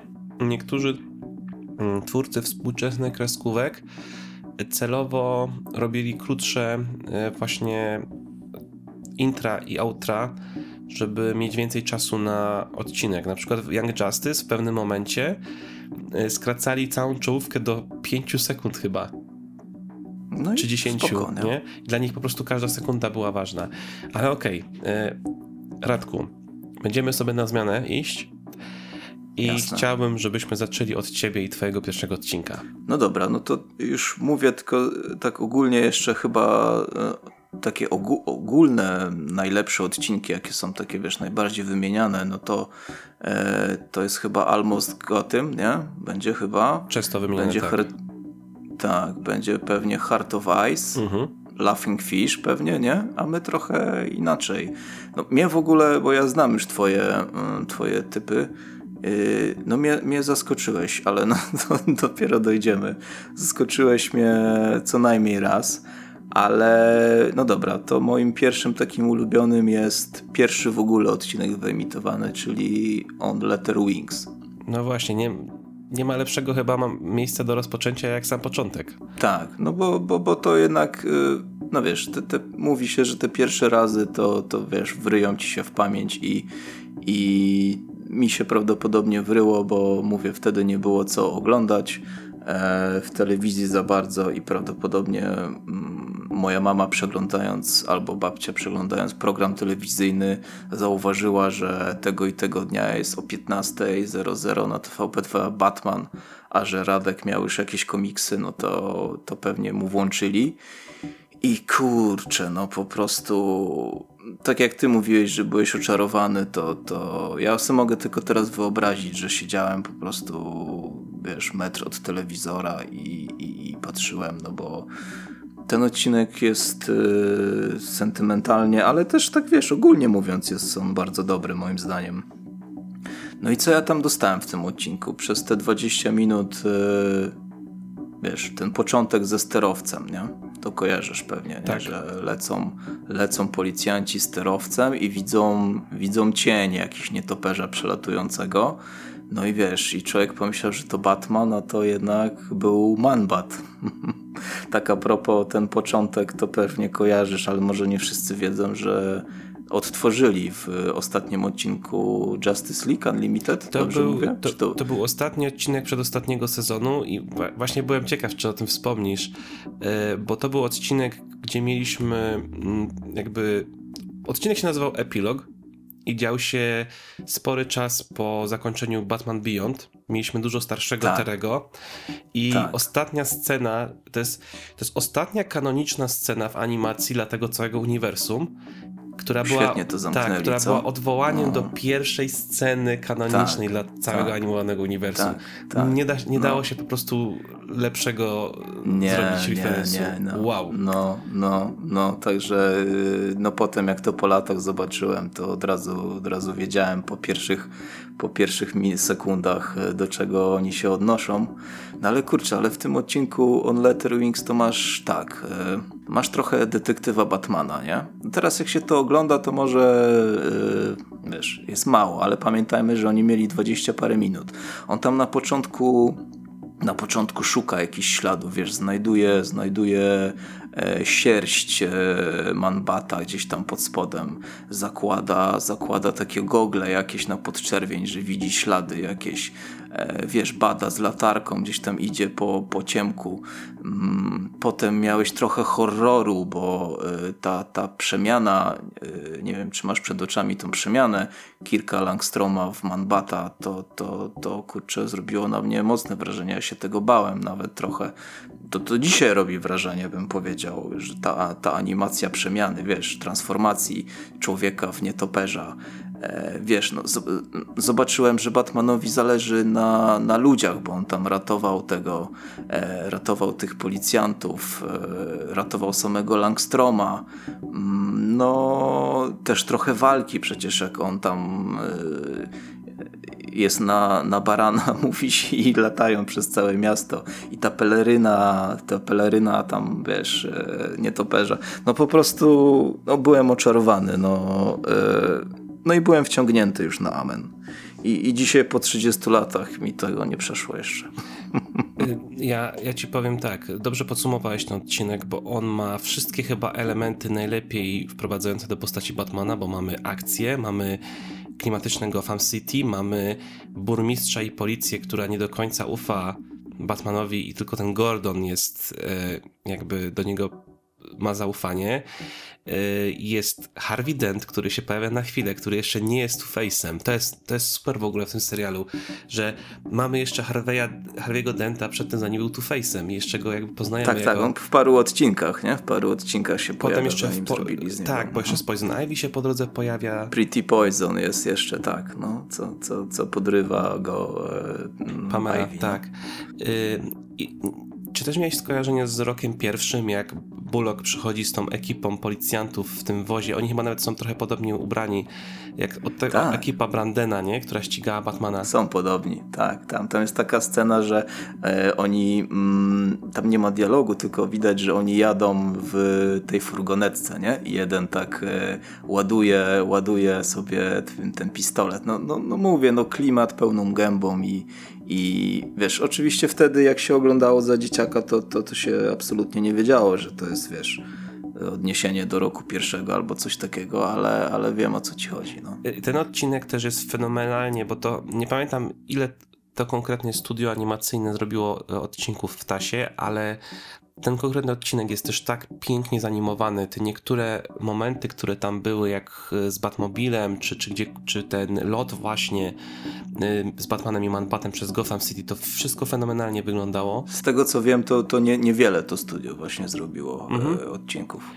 Mieliśmy też super relację Bruce'a z Alfredem, e, gdzie też tak sobie właśnie żartowali i ten Alfred, który na zasadzie, że och, to chce pan powiedzieć, to nie pan rzucał ludźmi agresywnie przez, przez, przez Gotham, to musimy teraz się tym przejąć e, i tak dalej. No esencja, nie? Tak, esencja i, wszystkiego dwudziestu kilku minut. I Kevin Conroy, który już tutaj musiał grać miał ten dużą różnicę między Bruce'em Wayne'em a Batmanem, gdzie jest scena, gdzie tak. masce Batmana zaczyna gadać jak Bruce Wayne przez telefon. Przez telefon, dokładnie tak. E, nie? To, co bym chciał tylko jeszcze dodać, to to, że oglądając ten odcinek teraz, miałem ogromną przerwę od oglądania Tasu w całości. E, I jak sobie teraz po latach to obejrzałem te kilka odcinków, mając już też za sobą trochę większą wiedzę i doświadczenie, jeśli chodzi o ogólnie świat animacji i tego, jak wyglądały animacje przed tasem, w trakcie tasu i jak współcześnie, jakie mieliśmy możliwości w tamtych latach pod kątem zarówno technicznym i tego, co, na co pozwalała telewizja, na co nie. I oglądając to, to się nadal trzyma bardzo dobrze. Tak jak mówiłeś, to nadal wszystkie te najlepsze cechy są nadal najlepszymi cechami i nie ma tam prawie ani razu takiego momentu, gdzie bym powiedział, że no, zestarzało się. Nie sądzę. To były tylko jakieś małe detale. Y, I po prostu byłem takim wrażeniem, że po tylu latach nadal jakby wiesz, nie patrzyłem tak. sentymentem. Dobrze się zestarzało. Dobrze bardzo się zestarzało. Dobrze. I, mhm. I to zarówno pod kątem tego, jak sobie, historia też była prowadzona, no bo zobacz, y, na samym końcu Batman oddaje po prostu kilka do żony, w sensie kilka Langstroma i on też chce go uratować, a nie, że o, wsadźmy go do więzienia. Tak. Na tej zasadzie. No, no dokładnie, dokładnie. I, I sam, sam wpadł na to, wiesz, żeby odwrócić ten proces, nie? Wiesz, praktycznie to też jego tam, wiesz, e, inteligencja, mądrość jakoś też to pokazywała. Ale, ale widzisz, jak próbowali cwanie widza nabrać, że ktoś inny jest manbatem, nie? Tam tak ewidentnie próbowali e, trochę jakby oszukać, no. że to ten... E, ten starszy. E, ten stary. Tak, mhm. jest, jest tak. tym manbatem, on się tak kręcił, tak.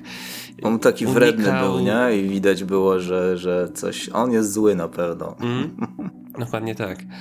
A propos Batmana, który się przejmuje ludźmi, to ja pozwolę sobie przejść gładko do mojego pierwszego wyboru, czyli Fit of Clay, część pierwsza i druga, dwuczęściowy odcinek z, de z debiutem postaci Clayface'a w tym e, serialu animowanym. E, który zaczyna się od bardzo kontrowersyjnej sceny, gdzie Bruce Wayne próbuje zrobić krzywdę Luciuszowi Foxowi. E, no ale potem się oczywiście dowiadujemy, dlaczego się tak dzieje, bo mamy wprowadzoną postać Mata Hagena, który korzysta z substancji, która mu pozwala modelować twarz i potem w wyniku wypadku staje się Clayface'em. I wybrałem ten odcinek, ponieważ um, on właśnie ma tą cechę dużo takiej dobrej Batmanowej akcji, gdzie e, Batman powoli tropi i odnajduje ludzi od Dageta, którzy e, są odpowiedzialni za wypadek od Hagena. E, o wyśmienitych przezwiskach Bell i Germs. Jeden miał słuchawki cały czas i nasłuchiwał częstotliwości policyjnych, a Germs się bał bakterii i zarazków. No i scena fenomenalna, jak Batman goni tego Bela w, w bat samolocie i nabija jego samochód i potem go tam łapie yy, za rękę i go przez do tego stopnia, że on po prostu mdleje. Batman nie, nie aż tak dobrze doświadczony jeszcze, prawda? Że jego osoba, którą przesłuchuje, yy, to jak przesłuchuje Jamesa w, w, w szpitalu, gdzie szantażuje go tym, że zaraz yy, spuści na niego jakąś tam yy, jakąś właśnie e, bakterię, teraz nie pamiętam co to była, Crim, Crimson Death to było po angielsku, on powiedział, zapomniałem, szkarłatna śmierć. Gdzie się potem okazuje, że to była jakaś próbka jakiejś wody z morza do zbadania. E, tak kątem oka po prostu to widać gdzieś tam przez ułamek sekundy, nie? Że on go generalnie trollował przez cały czas. E, z jednej strony to, z drugiej strony tragiczna historia kogoś, kto był uzależniony od czegoś, co mhm, mu tak. szkodziło, tak. co go powodowało u niego ból. I z jednej strony miał wsparcie osób bliskich, bo miał tego przyjaciela, który tam z nim cały czas e, przesiadywał się, martwił o niego, ale on już, to było już jakby jego drugie załamanie nerwowe, jakby, jakby drugie załamanie, zmiana w życiu taka tragiczna, gdzie ostatecznie sobie nie poradził z tym wszystkim. I Batman tam do niego się odnosi e, do starych ról, które grał w filmie, próbując mu pokazać, że dasz radę, jakby znajdziemy rozwiązanie do tego wszystkiego, ale on już był na tym etapie, gdzie nie chciał już sobie dać ratunku, Too tylko late tak, było. Mhm. Po, pogodził się z tym losem, jaki ma, no i zszedł na tą bardziej złą drogę. I to właśnie mi w tym odcinku się podobało. Jakby no, nie, nie każdego dasz radę uratować. No i fenomenalna muzyka Shirley Walker, w, y, temat muzyczny od właśnie Mata Hagena Clayface'a. Tak budowało dobrze całą tą scenę i tą finałową konfrontację, że ona mi po prostu najbardziej zapadła w pamięć z, z całego odcinka, gdzie właśnie jest, są w tym y, małym y, pomieszczeniu, w reżyserce zdaje się, tak. gdzie on najpierw atakuje tego Batmana i ten Batman w ostatnimi siłami te przełączniki robi, żeby się pojawiły te obrazy na monitorze. Jego rolę. Tak. Mm -hmm. I po prostu on się temu wszystkiemu przygląda i widzi, nie? No, to, to, jest, to jest coś, co tak. właśnie w tym serialu bardzo sobie cenię. Mhm. No ja jak e, ja mam przed oczami właśnie dwie sceny z tych odcinków. Tą e, finałową, gdzie ta rewelacyjna, jak na tamte czasy, animacja e, przemieniającego się Heigena właśnie w te swoje role. Mm, no i ogólnie fajna, ta, ciekawa ta scena była, gdzie no można powiedzieć, że tak trochę wiesz, sposobem go załatwił, nie? Nie, nie fizycznie, nie, nie, nie jakimś sprzętem, tylko trochę na psychę mu wjechał. A druga scena, jaka mi się kojarzy, mimo że ona nie jest jakoś super eksponowana, to jak oni mu wlewają do gęby ten środek i to tylko widać na, to pewnie kojarzysz cieniu. o czym mówię, na cieniu, tak. I to mnie kurczę zawsze tak przerażało. No Jezu, on wziął to całe wiadro tego, czy tam cały słoik i na cieniu widać po prostu jak oni mu wlewają do, do, do, do paszczy ten środek i no no i się zaczęła, nie? Mutacja tak naprawdę dopiero. No nie jest nic straszniejszego. Yy, pokazać coś strasznego w mocny sposób to jest wtedy, kiedy nie pokazujesz tego wprost. Bo wyobraźnia ci dorabia tak. znacznie gorsze coś niż mogło to wyglądać w rzeczywistości. No, no wiesz, oni też yy, no, fajnie z tego wybrnęli, no bo oni mieli przecież jakieś ograniczenia na pewno co do pokazywania przemocy, nie? Tak. Już yy, wiesz, dobre było to, że przynajmniej pokazują jakieś e, fizyczne, wiesz, konfrontacje typu e, no bo kiedyś coś takiego nie można było pokazać, że, że walisz kogoś z przysłowiowej piąchy, nie? Albo z nogi. E, no ale to jednak było, to jednak było za brutalne i szacun, że wybrnęli to z takiej, w taki sposób, że pokazali to na cieniu, nie? No, więc ogólnie też bardzo lubię ten odcinek i tak jak wspomnieliśmy, że te, te dwuczęściowe to jakby są najbardziej chyba rozwinięte, nie? No bo jednak najwięcej czasu dostają. Mm, I jeszcze chciałem wspomnieć, e, bo nie pamiętałem tego w ogóle. Marv Wolfman napisał ten odcinek. To znaczy napisał e, pierwszą część, ale całą fabułę wymyślił Marv Wolfman, czyli słynny scenarzysta komiksowy. E, New Teen tak. Titans, Kryzys na nieskończonych ziemiach.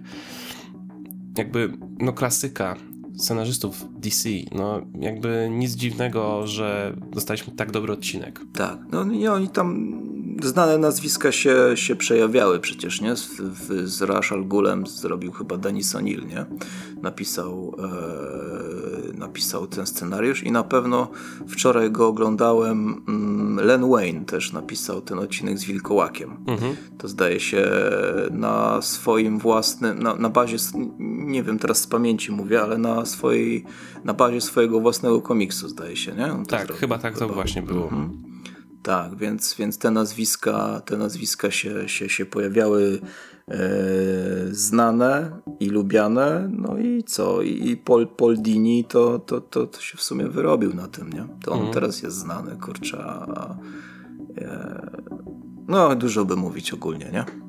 No dobra, coś jeszcze chciałbyś dodać o, o, o Fit of Clay? Myślę, czy... myślę, że możemy przejść do twojego drugiego odcinka. No dobra, to był kiedyś taki odcinek mm, Night of the Ninja, gdzie poznajemy trochę przeszłości Bruce'a, jak się szkolił w Japonii i poznajemy też tam jego e, kurczę, kolega, nie wiem, tak to można chyba powiedzieć, Kyodai Kena. To jest taki, mm, wiesz, to jest taki charakter, który się szkolił z, z Bruce'em ale nie do końca podchodził tak samo do życia. No, był, ogólnie był złodziejem i tam no, widać było, że się nie lubili. I to jest taki odcinek, że e, ten Kyodai Ken pojawia się mm, w Gotham, ale oni tam walczą, bla bla bla i tak dalej. Ale to nie jest ten mój jeden z ulubionych odcinków, tylko jego kontynuacja. Tu mieliśmy e, Night of the Ninja, a kontynuacją był odcinek pod tytułem Day of the Samurai gdzie, i to jest właśnie ten jeden z tych moich ulubionych odcinków, gdzie Alfred i Bruce wybierają się do Japonii. W ogóle nie dzieje się mm, akcja w Gotham, tylko w Japonii i bo Kyodaiken y, dawnego mistrza tam porwał jego najlepszą uczennicę i jakby szantażuje go, żeby ten mistrz wyjawił mu starożytną technikę zabijania, można powiedzieć. Zabijania jednym ciosem. Mhm. No, brzmi to może teraz tak głupio, wiesz, szczególnie jak się pamięta, co to był za cios, w jakie miejsce i tak dalej, ale no, generalnie mm, kurczę, no i ten, ten klimat, jaki tam się wlewa z tego odcinka i, ja w ogóle do, do dzisiaj Batman mi się kojarzy z, z ninjami, nie wiem czemu. Mój, mój idealny Batman to taki trochę właśnie, trochę taka ninja, trochę taki właśnie mściciel. Eee, no i do dzisiaj lubię ten odcinek oglądać. Mm, dużo walki też, dużo, dużo detektywa trochę, bo e, jest scena, w której mm, Batman odkrywa kryjówkę Kyodaja i jakby e, bada, bada jego to tam miejsce, gdzie on mieszkał i znajduje manekina, na którym Kyodai ćwiczył. I on już wtedy wie, że Kyodai jest w posiadaniu tego straszliwego ciosu śmierci i bada po prostu tego manekina i wyczuwa, jak się potem okazuje, e, miejsce, w które Kyodai najbardziej uderzał, najczęściej. I mając tą wiedzę, jakby Bruce mm, broni się przed tym straszliwym ciosem, bo dodatkowe sobie jakby armor daje, nie? Eee, no, wiesz, może trochę chaotycznie mówię teraz, ale po prostu mam, mam e, takie wspomnienia z tego, z tego odcinka, że, że, że mógłbym dużo gadać niekoniecznie spójnie. E, no i co? I bardzo mi się podobało to, że mm, tu wiesz, niby Kyoda jest taką super uber ninją i tak dalej, a Bruce go jednak potrafi dwa razy zaskoczyć, tak, że wiesz, ja do dzisiaj lubię takie schematy w Batmanie, że gdzieś tam kogoś zachodzi od tyłu, e, nie, nie, nie, nie słychać go, nie widać, tylko, tylko, e, tylko się wiesz, orientujesz, że stoi za tobą, jak już jest za późno. No i są takie dwa momenty. I bardzo lubiłem też zawsze motywy w Batmanie, w którym jego przeciwnicy go nawet doceniają. I jest tam właśnie taka scena, że Kyodai mówi do Brusa, że byłbyś dobrym ninją, bo, bo dwa razy ci się udało mnie, mnie zajść, co, co, co jest, wiesz, co jest wyczynem. No i ta walka finałowa tam na tle tego, tego wulkanu wybuchającego, gdzie e, bez maski walczą, jak niby jak przyszło na samuraja. E, no kurczę, no, no jeden z moich naprawdę ulubionych odcinków, mimo że nie ma, nie ma tam, wiesz, klasycznego jakby łotra z Galerii Mrocznego Rycerza, nie? że jest jakaś tam ninja, który on się pojawił w dwóch odcinkach, coś tam liznęli w komiksach z nim, bo wiem, że on gdzieś tam się po, pojawiał, ale, ale no, no, no jak najbardziej polecam Day of the Samurai. E, ja nie będę ukrywać, że najbardziej z tego odcinka pamiętam, e, bo on jest wciągający jakby z tych powodów, o których e, mówiłeś, ale to, co mi najbardziej zapadło w pamięć, to ta bardzo króciutka scena, jak Bruce w tej finałowej walce po prostu stoi z takim stoickim spokojem, i z liścia mu daje dwa razy. No i on po prostu te, on, on te ataki po prostu tak, wiesz, machając ręką odgarnia no. i, i, i, nie rusza się, no. nie? To jest takie nope, nope, nope. Tak. Nope, tak, tak. I, no i za chwilę dwa razy z liścia mu daje jeszcze. Tak.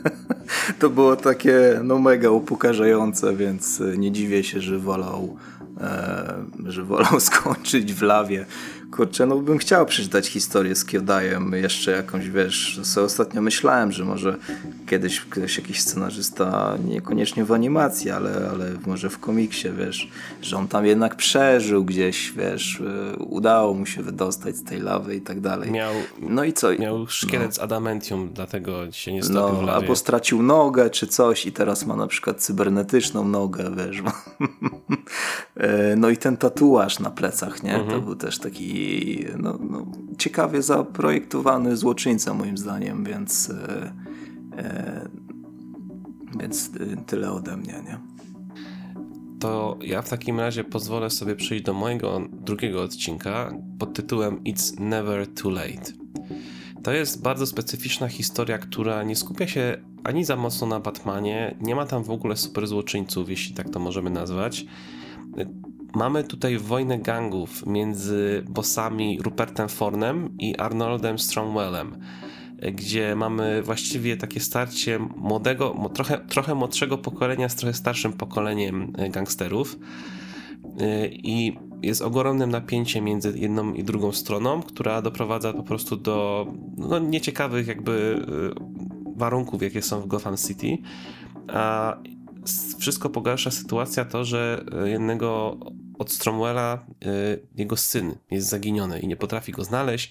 No i oskarża Ruperta Forna o to, że uprowadził tego syna, żeby wymusić na nim jakąś ugodę, żeby Stromwell mógł zejść jakby ze sceny i oddać y, całkowicie władzę nad miastem Fornowi. No i to wszystko jest wymieszany Batman, który próbuje jakby załagodzić tą sytuację.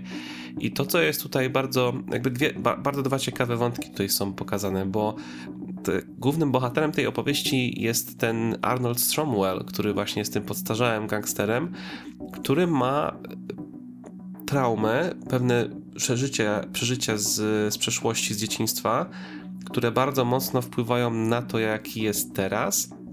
I jest. Y, jest po prostu w środku odcinka taka scena, gdzie on ze swoimi ludźmi podjeżdża samochodem, y, chyba właśnie pod bar od y, Forna, i po drodze muszą się zatrzymać na przejeździe kolejowym. I w momencie, w którym słychać, że pociąg nadjeżdża, no to się uruchamia po prostu y, triggeruje się po prostu w nim to złe wspomnienie do tego, nie wiem jak to nazwać, shell shock PTSD, którego doznał za dzieciaka, gdzie dostajemy całe jakby backstory tego, co się u niego stało w życiu mm -hmm. w, w, mhm. przeszłości, co będzie mieć tak. wpływ na teraźniejszość.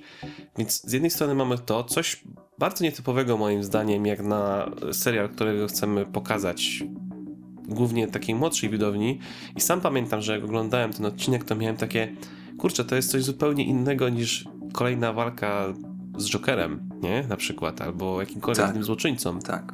Inny typ opowieści. E, I znowu świetna muzyka. Y, jakby trochę jakby się oglądało taki kryminał, wiesz, osadzony w latach mhm. 30., no, bo wszyscy tam tak wyglądali. Tak. No i jeszcze jest druga. Te samochody, nie? Tak, no. broni, w ogóle, wszystko. E, I druga rzecz, która była podjęta w tym odcinku, co też jest na takiej zasadzie, że wow, jakby dostali pozwolenie na zrobienie czegoś takiego, to y, problem uzależnienia od narkotyków wśród młodzieży. E, I nie chcę może tutaj za dużo mówić na ten temat, bo w sumie to jest bardzo ciekawa historia sama w sobie dla tego odcinka. Jeśli nie znacie tego odcinka albo go nie pamiętacie zbyt dobrze, to polecam go obejrzeć, bo on idzie w takie rejony, których się nie spodziewamy. Trudne. Mhm. Trudne tak. i takie właśnie ludzkie, nie? To nie jest to, że trzeba teraz tak. iść i dać w, za, za przeproszeniem wpysk, nie wiem, pingwinowi albo killer krokowi, bo coś tam. Tylko to jest Dokładnie. gdzieś, gdzie nie, nie, nie rozwiążesz problemu siłą, musisz użyć zupełnie innych metod, musisz mhm. pokazać, tak. stawić człowieka przed tymi problemami, które być może sam wygenerował, albo z którymi się po prostu nie zmierzył jeszcze i musi w końcu dojść do jakiejś tam zgody z samym sobą i zobaczyć na własne oczy, że obecny jego kierunek nie jest dobry i niszczy wszystko wokół siebie. I dlatego tak. wymieniłem ten odcinek też właśnie w tej swojej trójce, bo do, do, do, dziś po prostu go bardzo dobrze pamiętam i jak go teraz sobie powtarzałem, to jakby wszystkie te sceny, jakieś takie drobne detale w tym odcinku jakby cały czas mi gdzieś e, siedziały w głowie. Mhm.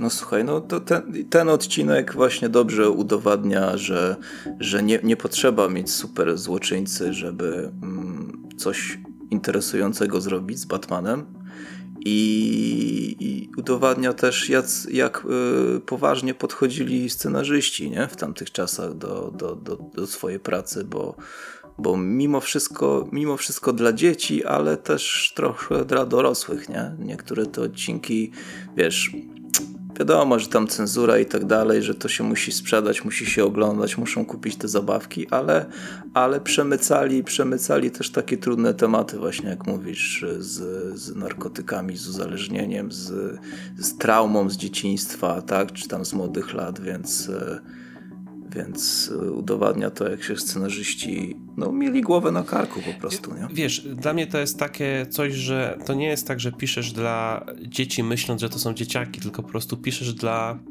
Jakby dzieciaki nie są głupie, nie? Jakby wiadomo, że wielkie korporacje chcą zwykle prostych, prostych rzeczy, które będą sprzedawały zabawki, ale jakby ci, co tworzą te rzeczy, w sensie piszą scenariusze do tych odcinków, do tych seriali, oni wiedzą, że dzieciaki nie są widzami drugiej kategorii, którzy Jasne. nie zrozumieją, prawda? Więc jakby oni po prostu pisali takie rzeczy właśnie od serca, które wiedzieli, że mhm. trafią. No oczywiście nie każdy odcinek taki był, bo mieliśmy mnóstwo innych, lżejszych odcinków, e, no, oczywiście. ale no po prostu to tylko udowadnia to, jak ten serial był różnorodny pod tym kątem. Tak, tak, tak, no zgadzam się. Także e, no też bardzo lubię ten odcinek. Wiesz, wiesz co, więc a jakich odcinków kurczę ja nie lubię, naprawdę. No. E, niektórych takich jakiś no święta z Jokerem mi się średnio podobał i pewnie bym jeszcze parę takich komediowych wymienił, ale, ale no, no zamiast trzech odcinków najlepszych to równie dobrze moglibyśmy z dziesięć pewnie sobie wybrać. Każdy miałby jakieś inne, nie? Mhm. No dobra, no to ja moim trzecim odcinkiem będzie I Am The Night. E, I kurczę, tak jak się zastanawiałem, co powiedzieć, to jak na, i znowu to powtórzę, że jak na 22-3 minuty, to tam jest tyle wątków, cholera, że, że jak oni to zmieścili jeszcze, jeszcze tak, wiesz, poruszonych sensownie, że, że nie tak po łebkach. No ale ogólnie mm, główny wątek tego odcinka jest taki, że komisarz Gordon zostaje postrzelony. I znowu jest to jeden z odcinków takich, który nie, on nie zostaje postrzelony przez Jokera, czy tam Two-Face'a, czy jakiegoś innego superzłoczyńcę, tylko zostaje postrzelony przez Jimmy'ego Pika, e, które jeśli nazwisko nic wam nie mówi, to chyba właśnie o to chodzi, bo to jest zwykły, zwykły gangster, po prostu jakich dużo w Gotham. E, no i, e, i co? I Batman ma do siebie pretensje o to, że, że nie zjawił się e, w odpowiednim czasie na tej akcji i dzięki i, to, i, ma, i myśli, że to przez niego komisarz Gordon trafił do szpitala i w zasadzie przez cały odcinek nie wiadomo, znaczy wiadomo, że wyjdzie z tego, ale wiesz, oglądając to za dzieciaka, to różnie to mogło się potoczyć. No i a propos tych innych wątków, no to kurczę, od czego by to zacząć? No w ogóle cały odcinek się zaczyna od tego, że Batman siedzi taki zmarnowany w bat jaskini i widać, że jest zmęczony i widać, że, że, że, że, że ma dosyć i że jakieś wątpliwości się wkradły w to, w to co robi. I przychodzi Alfred e, i daje mu takie pudełeczko, które się okazuje, że w tym pudełeczku są dwie róże. I on bierze dwie róże i idzie do Crime Alley. I to jest kolejny wątek, że, że spotyka się z Leslie Tompkins, która dla niego była po prostu, wiesz, e, taką zastępczą matką. I oni też mm, rozmowy mają z Leslie na temat właśnie tego, co robi. On, e, on Batman w siebie wątpi, że, że, że to, co robi, tą krucjatę, którą prowadzi, to jednak jest niewystarczająco, bo, bo, bo trochę, trochę uratował ludzi, ale tak naprawdę on y, ma tą świadomość, że no, nie wygra tej wojny, że to jest wiatra, walka z wiatrakami po prostu, że on, on sam jeden nie, nie, nie powstrzyma zbrodni w całym mieście. Potem dochodzi wątek tego młodego chłopaka, który tam nabiera tych e, przechodniów, że niby zbiera bilet na bilet do domu, ale tak naprawdę bierze od nich drobne i tak sobie kołuje, wiesz, jakiś hajsik na, na e, różne rzeczy. Mm, no, no wątek zemsty, e, wątek właśnie zwątpienia, wątek, że jednak morał tego odcinka jest taki, że, że jednak to, co robi Batman, to, to, to ma sens, bo, bo ten chłopak na końcu ponownie spotyka Mrocznego Rycerza i mówi mu, że mm, no, no dzięki niemu on zmienił postrzeganie po prostu i że, że wraca, wraca do domu i nie będzie już tak jakby nabierał, e, nabierał ludzi na pieniądze. Mm, jest też trochę walki, bo e, Jimmy Peak, e, on wiesz, Batman go łapie na początku. Jest też fajna scena, gdzie ucieka taką ciężarówką Jimmy i Batman tam skakuje, zawiązuje linę na, na jego samochodzie, wiesz, on się tam rozbija, to wszystko jest świetne, ale potem Jimmy ucieka. W ogóle ta scena, gdzie on ucieka, to nie jest Arkham, tylko to jest jakieś tam poza Gotham więzienie, e, taki klasyczny w, w koszyku z praniem się wydostaje z więzienia i potem przez kanały, więc to taki, wiesz, też trochę śmieszne. No i on chce się zemścić na Gordonie, bo ma, ma, ma tam rachunki do wyrównania. Eee, no kurczę, jest też, jest też, tam się pojawia też Barbara Gordon, pojawia się też wątek, że z Dickiem Graysonem, że Dick go trochę motywuje, bo, bo widać, że Bruce stracił, stracił wiesz, animusz to do walki i, i, i mówi mu, że, że jedyne co mnie, najlepsze co mnie nauczyłeś Bruce to jest to, żeby się nigdy nie poddawać. I no kurczę, tyle wątków, tyle przesłań, tyle motywów tam jeszcze było slow motion nawet e, w ostatniej scenie, kiedy Batman rzuca tego shurikena w kierunku Jimmy'ego. E, no mnóstwo, mnóstwo ciekawych rzeczy i, i ponownie powiem, że, że, szacunek.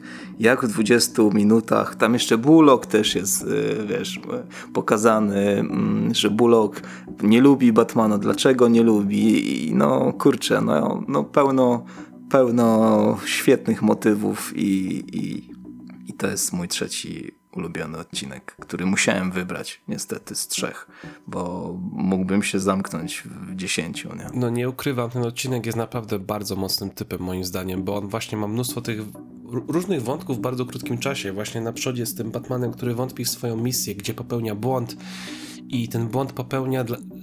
On, ten błąd wynika z jego tylko i wyłącznie winy bo był zbyt zmęczony, był zbyt zajęty, e, żeby być tam, gdzie był najbardziej potrzebny i gdyby on może rzeczywiście trochę odpuścił i trochę czasu sobie odpoczął, to byłby mm -hmm. bardziej pełen sił i jakby był na miejscu w, takim, w takiej kondycji, jakiej powinien być. E, to więzienie, o którym wspomniałeś, to jest Stonegate, które się przewijało w serialu tak. kilka razy. I bo pamiętam, że one się pierwszy raz pojawiło w odcinku z Poison Pretty Ivy. Poison chyba. Mhm. Tak, tak, to jest, tak. To jest o tyle ciekawe właśnie, że to jest też więzienie, które używa u siebie um, Sean Murphy w swoich tych komiksach um, z White Knightem, więc to jest taka ciekawostka. Mhm. No e, I tak, jakby no, co ja tu mogę więcej dodać do tego, co, o, tym, co, o czym opowiedziałeś. Tu jest naprawdę pełno elementów i też takich tak. trochę budujących świat, bo jest, bar- wspomniałeś o Barbarze Gordon, która widząc tego swojego ojca w szpitalu, mówi, że, że gdyby mogła, to ona ma już taką mhm. motywację, żeby coś mogła zrobić więcej. No i nomen omen, kilka odcinków później kto się pojawia w stroju nietoperza. No to... Więc jakby no. to wszystko miało jakieś jakby jest ta narracja ciąga w tym serialu, jest spójny ten świat. Tak jak z tym Two-Face'em, tak. jak, jak, mówiliśmy, prawda, że najpierw jest Harvey Dent, przewija się przez kilka odcinków, potem jest Two-Face, więc znamy go. Barbara Gordon też się przewija na początku i jakby widzimy to coś, co doprowadza do przemiany, przemiany w Badger. Y, tak. Więc... Ona jeszcze, przepraszam, w Sercu ze Stali też miała fajną rolę. Jeszcze tak y, proto Batgirl, że, że tam nawet y, no, interesująco zostało pokazana, nie? że jednak coś ma w sobie. I no naprawdę, fe fenomenalny wybór, fenomenalny odcinek, super mi się go właśnie też oglądało dla powtórki i e, no, jest tam dużo elementów, których po prostu się nie widziało też aż tak bardzo często w tym serialu, więc... No i, z tego odcinka też trochę memy tak. pochodzą, nie wiem czy zwróciłeś tak, uwagę. wszystkie, wszystkie e, praktycznie chyba ta, tego smutnego Batmana, kiedy odwiedza, odwiedza Gordona w szpitalu i, i no, no często się widzi tego mema z takimi spuszczonymi oczami smutnego. Często się widzi też tego mema, gdzie Bruce yy, zdenerwowany rozbija rozbija te swoje sprzęty w bat jaskini i krzyczy tak potem i to też jest taki, często widzę tego mema, że ktoś używa, nie? I to właśnie z tego odcinka, nie? I jeszcze był Batman, który robi facepalma na początku odcinka który w odcinku... Aha, no tak, tylko... On no, w odcinku ze zmęczenia tylko, to, robi. Nie, nie, był facepalm, tylko tak, no. On, on no, po prostu no. kładzie dłoń na, na, twarzy, bo jest zmęczony, a tak, można... bo jest zmęczony. Tak. Mhm. Więc to, no. to ten, więc tak, też wymogętny odcinek, jak najbardziej. Jak najbardziej, no. E, no i cóż, został mój ostatni odcinek i podejrzewam, że to jest ten twój, który stwierdziłeś, że jest tak. zaskakującym. Tak. Joker's Favor. E, czyli e, przysługa. What? Tak, przysługa dla Jokera. To jest bardzo specyficzny odcinek, który w ogóle ma też bardzo specyficzny motyw przewodni muzyczny, taki pierdzący, jeśli można powiedzieć. I to jest historia o tym, jak w przeszłości względem teraźniejszości serialowej główny bohater tego odcinka, Charlie Collins, jedzie sobie po prostu ulicami Gotham, z korek, jest zmęczony po pracy, spóźnia się do domu, gdzie czeka na niego obiad, który niekoniecznie będzie mu prawdopodobnie smakować. Wszyscy go, wszyscy, jakby nie dostał podwyżki w pracy, wszyscy nim jakby pomiatają. No i nagle słyszy w radiu, że Joker znowu uciekł z Arkham Policja go goni, no i nomen omen policja zaczyna jechać za Charlie. I tam trąbią, że musi zjechać na bok, no to on zjeżdża na bok, przepuszcza ich, potem widzi, że Batmobil za nim jedzie, to też musi szybko jakby zrobić unik, on już jest całkowicie zdenerwowany. Mm -hmm. i następny tak. samochód podjeżdża, który go wymija tak bardzo niekulturalnie, wbrew przepisom drogowym, no stwierdzi, a dosyć tego, idę nakrzyczeć na tego kierowcę, tak. który, który mi tam zajechał drogę, i on mu tam zaczyna grozić, tam próbuje się z nim wyrównać i, i, i macha mu ręką, krzyczy na niego, go, tak. tak. Mhm. No i okazuje się, że tym kierowcą był Joker.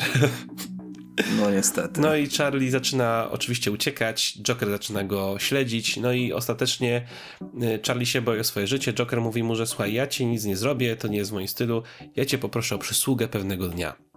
No i mamy przeskok dwa lata, do przodu, do teraźniejszości. Tak. I Charlie tak. pod y, zmianą nazwiska, lokalizacji sobie żyje gdzie indziej, no i nagle ten Joker i tak go odnajduje i prosi go o przysługę. Tą tytułową. No i tą tytułową przysługą było to, że miał otworzyć drzwi na imprezie, e, bo to jest odcinek o tym, gdzie Gordon dostaje wyróżnienie e, za swoją pracę dla policji jest śmieszny w ogóle dialog między nim a Batmanem, jak są na komisariacie i, i Batman znowu znika i Gordon mówi, że o, nie cierpi jak on to robi. No. E, no i jakby cały odcinek jest jakby wyróżnia się też tym, że to jest pierwszy odcinek, gdzie pierwszy raz pojawia się Harley Quinn. E, to jest jej debiut absolutny, jeśli chodzi o świat Batmana, więc jeśli ktoś szuka odcinka, gdzie Harley Quinn się pojawiła, to właśnie tam. E, gdzie jest taką po prostu pomocniczką od, od Jokera, e, jeszcze bez takiej trochę szerszej charakteryzacji, chociaż już tam po, po części e, jest liźnięte e, to, kim jest tak, Harley tak. Quinn. I dlaczego wybrałem ten odcinek? Bo on wydaje się być trochę głupkowaty i pewnie dlatego było to dla ciebie mhm. zdziwienie. Dla mnie to jest no tak. odcinek, tak. który pokazuje, jak bardzo Joker potrafi być przerażający i zły bez robienia prawie niczego. No bo no tak. to jest ten, jak pomyślisz no, o reputacja tym... Reputacja go wyprzedza. Tak, nie? jak pomyślisz o tym, że wpadasz na Jokera, który ci nie robi krzywdy, ale mówi, że cię wszędzie znajdzie i pewnego dnia przyjdzie po przysługę i potrafi cię, od, i, i potrafi cię odnaleźć po dwóch latach nagle, mimo tego, że zatarłeś ślady i zrobiłeś wszystko, żeby cię nie znaleźć, to jest cholernie przerażające. Jakby ten koncept, no tak. że, że on zawsze cię znajdzie, zawsze gdzieś tam będzie za rogiem, to jest przerażające. Żyjesz w strachu, tak. No. I, to jest, I to jest, ktoś mógłby powiedzieć, że to jest gorsze niż jakby zabił cię na miejscu, no bo tak to by było już po wszystkim, a tak, no tak. to żyjesz, tym, no tak, tak jak mówisz, w tym ciągłym strachu. I to mnie bardzo mocno jakby dotknęło w tym odcinku, że to jest, to jest powalone, to jest straszne. To, to, to mnie bardziej przeraża niż niż Joker Rozumiem. w jakiejś innej sytuacji, gdzie robi coś po prostu, nie? I, i to było, i, i, pamiętam, że pamiętam, że w New 52, jak um, był Endgame, e, czyli powrót taki wielki Jokera u, u Snydera, mm -hmm, tak. Był anual zeszytowy do głównej serii Batmana, który napisał właśnie James Tynan IV, gdzie napisał właśnie taką historię trochę w stylu tego Joker's Favor, że był Joker, który zawsze gdzieś znajdywał kogoś, kto przed nim uciekał. Tylko, że to była bardziej hardkorowa wersja tej opowieści. I no wiadomo, to było nie? właśnie dla mnie mega przerażające też i dlatego ten odcinek mi bardzo mocno w pamięci został. Plus e, na samym końcu jest moment, jak e, ten Charlie trochę nabiera Jokera, bo mu rzuca w niego bombą od Jokera, którą wcześniej skradł z jego pojazdu i się okazało, że to była fałszywka. I po prostu jak tak. widzisz tego Jokera, który z przerażenia się tam trzęsie, a potem... Batmana woła nawet tak, on, na pomoc. Dokładnie. No. I ten, mm -hmm, ten Joker mm -hmm. po prostu jak mu się zmienia ta mina z przerażonej na wściekłą, że się dał nabrać i że Batman się zaśmiał no, z tego dowcipu. Właśnie, tak. I tak, to jest tak, taka no. mała rzecz, która właśnie też jakby dodawała wisienki na tym całym wielkim torcie tego całego odcinka, moim zdaniem. No wyśmiał go, wyśmiał go. No. Nie, ogólnie koncept rozumiem, no ale no, no, nie, nie przyszło mi do głowy, że, że myśl, myślałem bardziej, że mi powiesz, że to był pierwszy odcinek e, twój jakiś, który oglądałeś w ogóle, wiesz, ci się wrył, wrył w pamięć, bo on ma tam fajne momenty, jak tam e, i fajną ma animację, tą, tą pelerynę pamiętam, taki cień Batmana w pewnym momencie tak. jest i, i, i tak i, i okej, okay, ale, ale ogólnie no, ten cały Charlie, ta jego zaczeska, te jego takie wary wielkie no, no ja bym nie wybrał. Ja, jasne, rozumiem, rozumiem, że, że, że tak to fajnie to uzasadniłeś, ale oglądałem go właśnie niedawno, jak się dowiedziałem, że, że będziesz omawiał i, i ten śmiech Batmana, no nie wiem, no ja, ja mam coś takiego, że, że no śmiejącemu się Batmanowi mówię nie. E, ja ci w ogóle powiem tak, bo wybrałem te trzy odcinki e, i później, dopiero później się zorientowałem, dlaczego podświadomie je wybrałem. Bo po sobie były emitowane? Nie, nie, nie, nie. Znaczy... Nie? Bo ja tak, taką listę gdzieś patrzyłem i tak się zdziwiłem, że te twoje trzy znaczy, e, jakby... Były rzeczywiście jakby w e, kolejności emisyjnej w Stanach, one są obok siebie, e, ale mhm. pamiętasz jak ci mówiłem o tych kasetach? I że tak, miałem tą jedną tam, kasetę? Mhm. No to właśnie na tej jednej kasecie wszystkie te odcinki były. No, Więc podświadomie. No właśnie, czyli jednak coś tam sentyment jednak zadziałał, nie? Tak, i po prostu, ale wiesz, ja naprawdę się, naprawdę się skupiłem bardzo mocno, jakby kiedy mi powiedzieli, żeby wybrać sobie trzy odcinki, to się nad tym dosyć głęboko zastanowiłem. No i wybrałem tego Clayface'a, bo to jest fajny przypadek właśnie, gdzie Batman z czymś nadnaturalnym walczy, ale jakby nie rozwiązuje problemu typowo siłą i że on chce pomóc, ale nie każdemu da się pomóc. It's Never Too Late, który nie jest odcinkiem typowo o super złoczyńcach i gdzie Batman nie jest tak. główną postacią i mamy problemy innych. I Joker's Favor, gdzie z jednej strony mamy głupkowaty odcinek, ale z drugiej strony na swój sposób bardzo przerażający. E, jeśli spojrzysz na to w ten sposób, w jaki ja ci to opisałem. No i mhm. dla mnie tak. to było, są super przy, po prostu przy, przykłady tego, jak serial jest różnorodny. Te twoje wybory też są właśnie fajne, bo pokazują naprawdę bardzo różne aspekty tego serialu i w połączeniu tych naszych dwóch wyborów tworzy to naprawdę obraz właśnie tego bardzo dobrego serialu animowanego. Tak, tak. A to zaledwie sześć odcinków tylko, nie? Tak.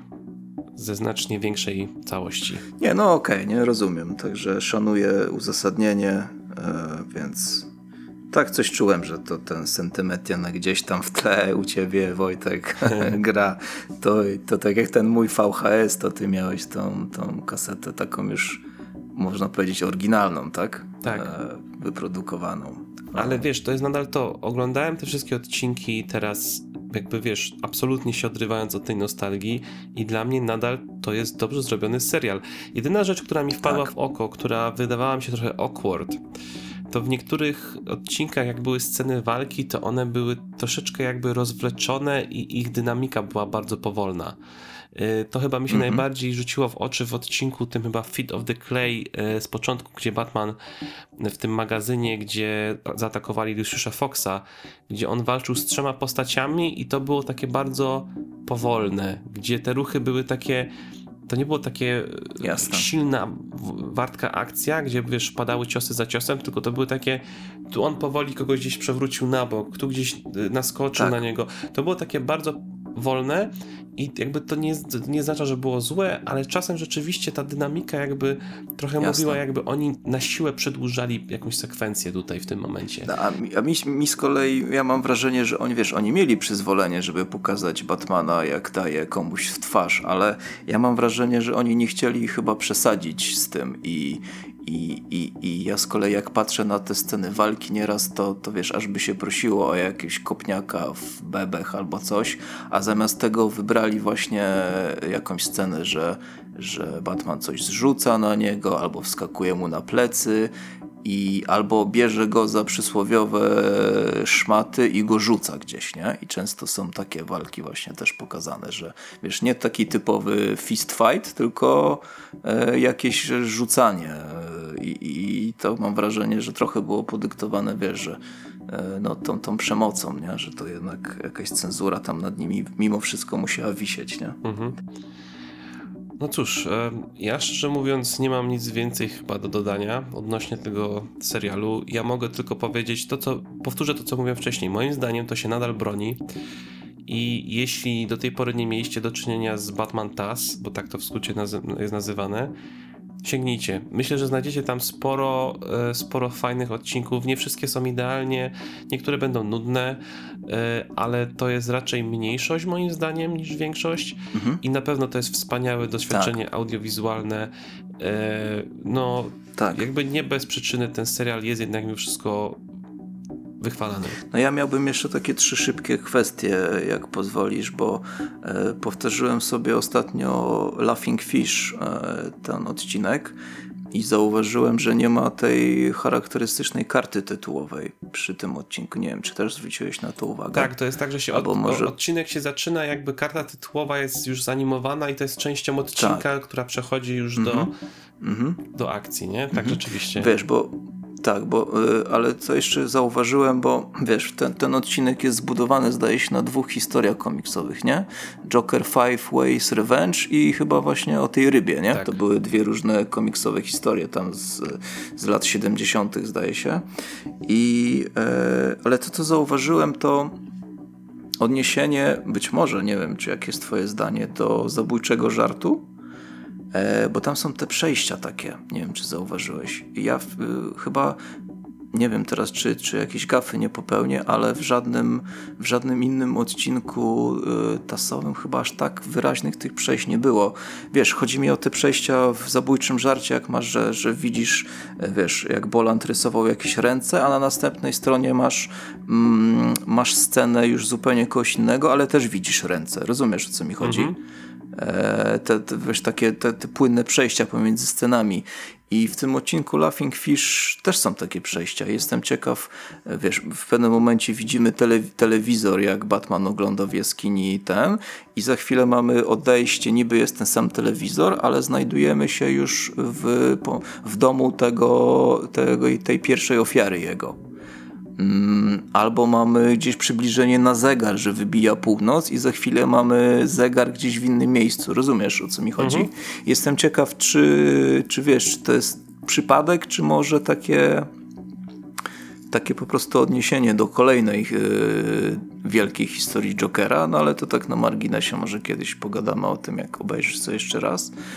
Yy, druga kwestia to interesowałaby mnie jakaś opinia osoby, która nie wyrosła na tasie. Może ktoś chciałby w komentarzu się podzielić albo gdzieś na, na fejsie albo coś. E, bo wiesz, bo ja z, z, z, czy z tobą rozmawiam, czy z kimś innym, to zazwyczaj są to osoby, które e, którym siedzi w dzieciństwie ten, ten odcinek, ten serial, a ja bym chciał poznać opinię osoby, która wiesz, e, po latach zaczęła dopiero, wiesz, była jeszcze za młoda, żeby oglądać albo coś. I jestem ciekaw, jak taka, taka osoba podchodzi do tego. Nie wiem, czy ty może znasz y, jakąś taką osobę, która y, nie ma sentymentu z dzieciństwa, ale, ale obejrzała i tak ten serial.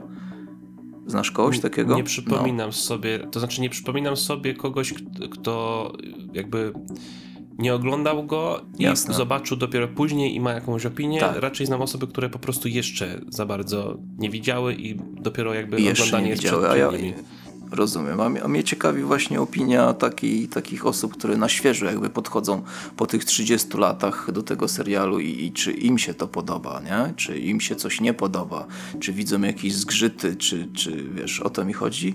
A trzecia jeszcze krótka taka historia, że jakby ktoś miał e, jeszcze niedosyt rozmowy o tasie albo słuchania, to jest taki fajny dokument e, na YouTubie dostępny Heart of Batman dokumentary i, tam jest bardzo dużo ciekawych mm, interesujących rzeczy z, z przeszłości, jak oni doszli do tworzenia serialu. Są wywiady z twórcami, z aktorami, e, pokazanie pracy Andrei Romano, która dyrygowała, wiesz, aktorami głosowymi, e, jakieś smaczki z castingów i tak dalej. Także to chyba ma ponad półtorej godziny ten dokument i jakby ktoś chciał, to, to, to, to tam e, może sobie obejrzeć, nie? Mhm. No w sumie y, na przykład, no bo my nie poruszyliśmy naprawdę bardzo wielu rzeczy, jeśli chodzi o cały Jasne. serial, bo to można by było gadać w nieskończoność, bo ktoś może nam zarzucić, że nie wspomnieliśmy nawet na głos chyba ani razu Kevina Conroya i Marka Hamila, którzy są Kurczę, faktycznie, no. legendami, jeśli chodzi o, o ten serial, ale z mojej strony, szczerze mówiąc, o nich się mówi wystarczająco i tak bardzo dużo. E, zawsze, kiedy mówi się o Tasie, to zawsze się mnóstwo czasu poświęca im, więc wydaje mi się, że o nich jest wystarczająco dużo Masz rację. mówione. No, no, to taki wspominkowy odcinek, nie? Po 30 latach powiedzmy, nie? Jakby, no. nikt, jakby okej, okay, no jakby ja szanuję bardzo całą ekipę głosową tego serialu, który zrobił, jakby wszyscy tam zrobili niesamowicie dobrą robotę. E, jakby Mark Hamill jest z pewnością głosem Jokera w większości e, osób po zobaczeniu tego serialu, tak, tak samo z Batmanem i Conroyem, e, ale no jakby wiecie, no o nich się zawsze mówi i podejrzewam, że też pewnie nieraz wspominaliśmy o nich przy jakichś innych odcinkach, nawiązując do czegoś, więc Jasne. no dzisiaj bardziej od strony znacz znaczenia osobistego dla nas i, tak. i, i, i, treści przede wszystkim. No, no, no nie, no nie, to masz rację, no to można by, by długo rozmawiać i, i, i są te właśnie kwestie castingowe są, są właśnie w tym dokumencie jakby, więc e, tam odsyłamy, nie? Mhm. Ty pewnie też oglądałeś ten dokument, nie? Kojarzę, chyba musiałem go oglądać jakiś czas temu. No na pewno, na pewno, bo on chyba dwa lata temu mhm. powstał jakoś tam na, na, na rocznicę jakąś tam inną czy coś. E, dobrze, to wydaje mi się, Radku, że to chyba już ten czas, żeby się pożegnać z osobami, które nas słuchają. Powiedzieliśmy chyba wszystko, no tak. co chcieliśmy. E, mamy nadzieję, że ta rozmowa zainspirowała, żeby właśnie może zerknąć do serialu, żeby powrócić do niego, albo go właśnie zacząć, żeby napisać w komentarzach dla Radka informacje, jakie są wrażenia osób, które dopiero zaczynają przygodę z serialem. Ja też zresztą będę ciekaw. E, no i cóż, e, żegnamy się i do usłyszenia już za miesiąc. Tak jest.